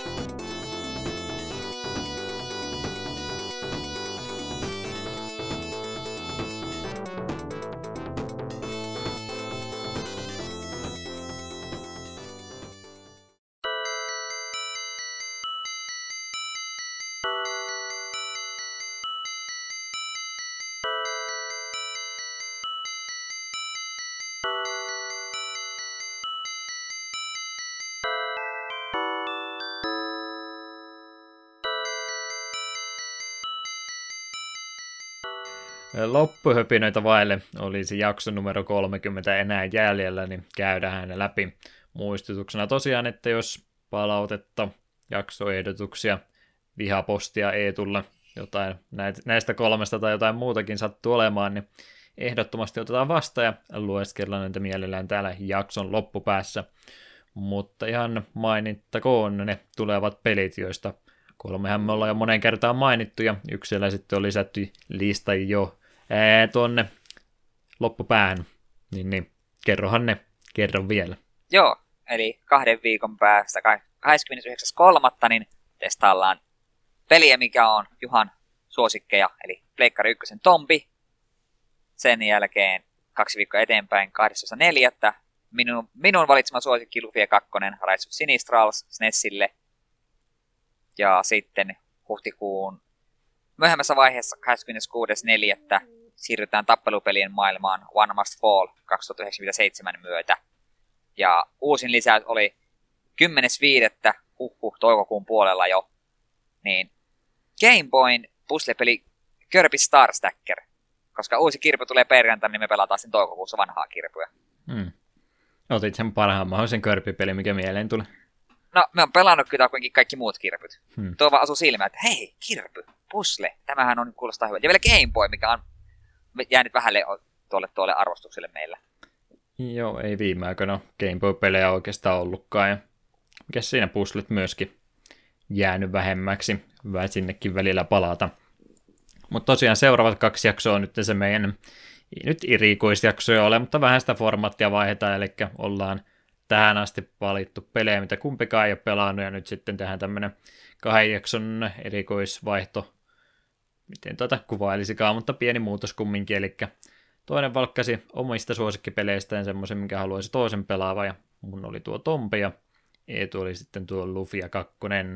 Tumpin mä ehdin jo pelailemaankin tuossa uudestaan, koska kaikki vielä muistaa ulkoa, ainakin melkein muisti, ja Lufiakin on jonkin matkaa pelaillut.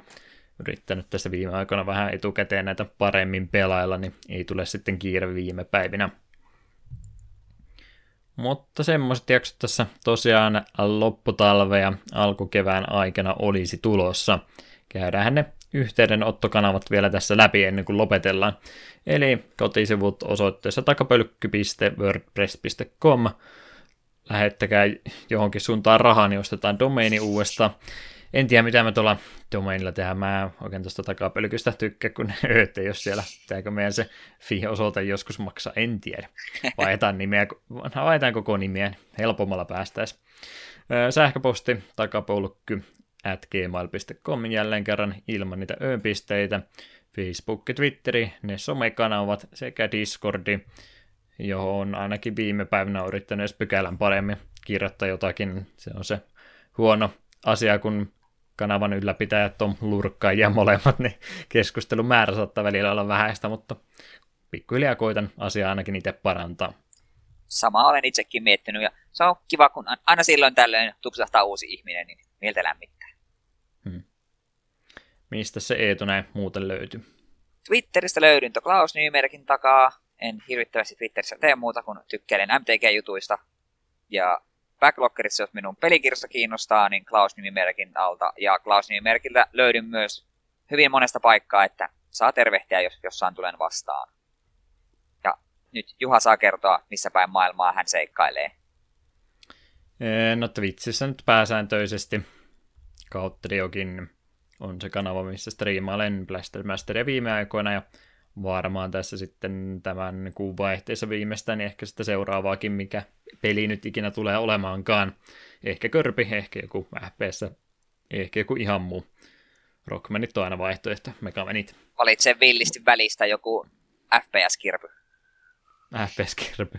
Se on se tota, tota, lokalisoitu pohjois-amerikkalainen körpi, jolla ne vihaiset kulmakarvat näyttää niin omituisen vihaiselta, kuka on körpiä satuttanut. Japanista lähti niin piirteän näköisenä, tämmöisenä löytyi sitten länsimaihin. YouTubesta myöskin Diokin 89-kanava löytyy. Jotain vanhoja videoita siellä, jos haluaa mennä tutkimaan. En tiedä, tuleeko milloin uutta. Sitten joskus syssymällä. Twitteri on se somekanava, mitä mä oikeastaan ainoastaan käytä. Ei kukaan Facebookia enää 2018 käytä. Twitteriä selailen ja jotain mun Blastermaster-aikoja sinne pistän, enkä mitään muuta. Mutta, mutta, ne on ne kanavat, mistä kiinni kyllä saa. Ja Discordi tosiaan, sinne vaan kaikki mahdolliset. Eiköhän se siinä. Reilu kaksi tuntinen ja vartti about päälle mittaa tälle jaksolle, niin se on ihan sopiva mitta takapölkylle. Ruvetaan kiittelemään teitä jälleen kerran kuuntelusta. Kuunnellaan tuossa Conclusion-niminen kappale, loppujingle, mikä Golden kuullaan sen jälkeen, kun Eetu on saatellut meidät kotiin saatesanojensa kanssa. Onko siellä MTG Flavor-tekstiä taas tulossa? Totta kai, niitä vielä on täällä riittävillä listalla. Kortti on Mana Barbs ja teksti on En ymmärrä, miksi ihmiset sanovat, että kaksiteräinen miekka on huono asia. Se on miekka, jolla on kaksi terää.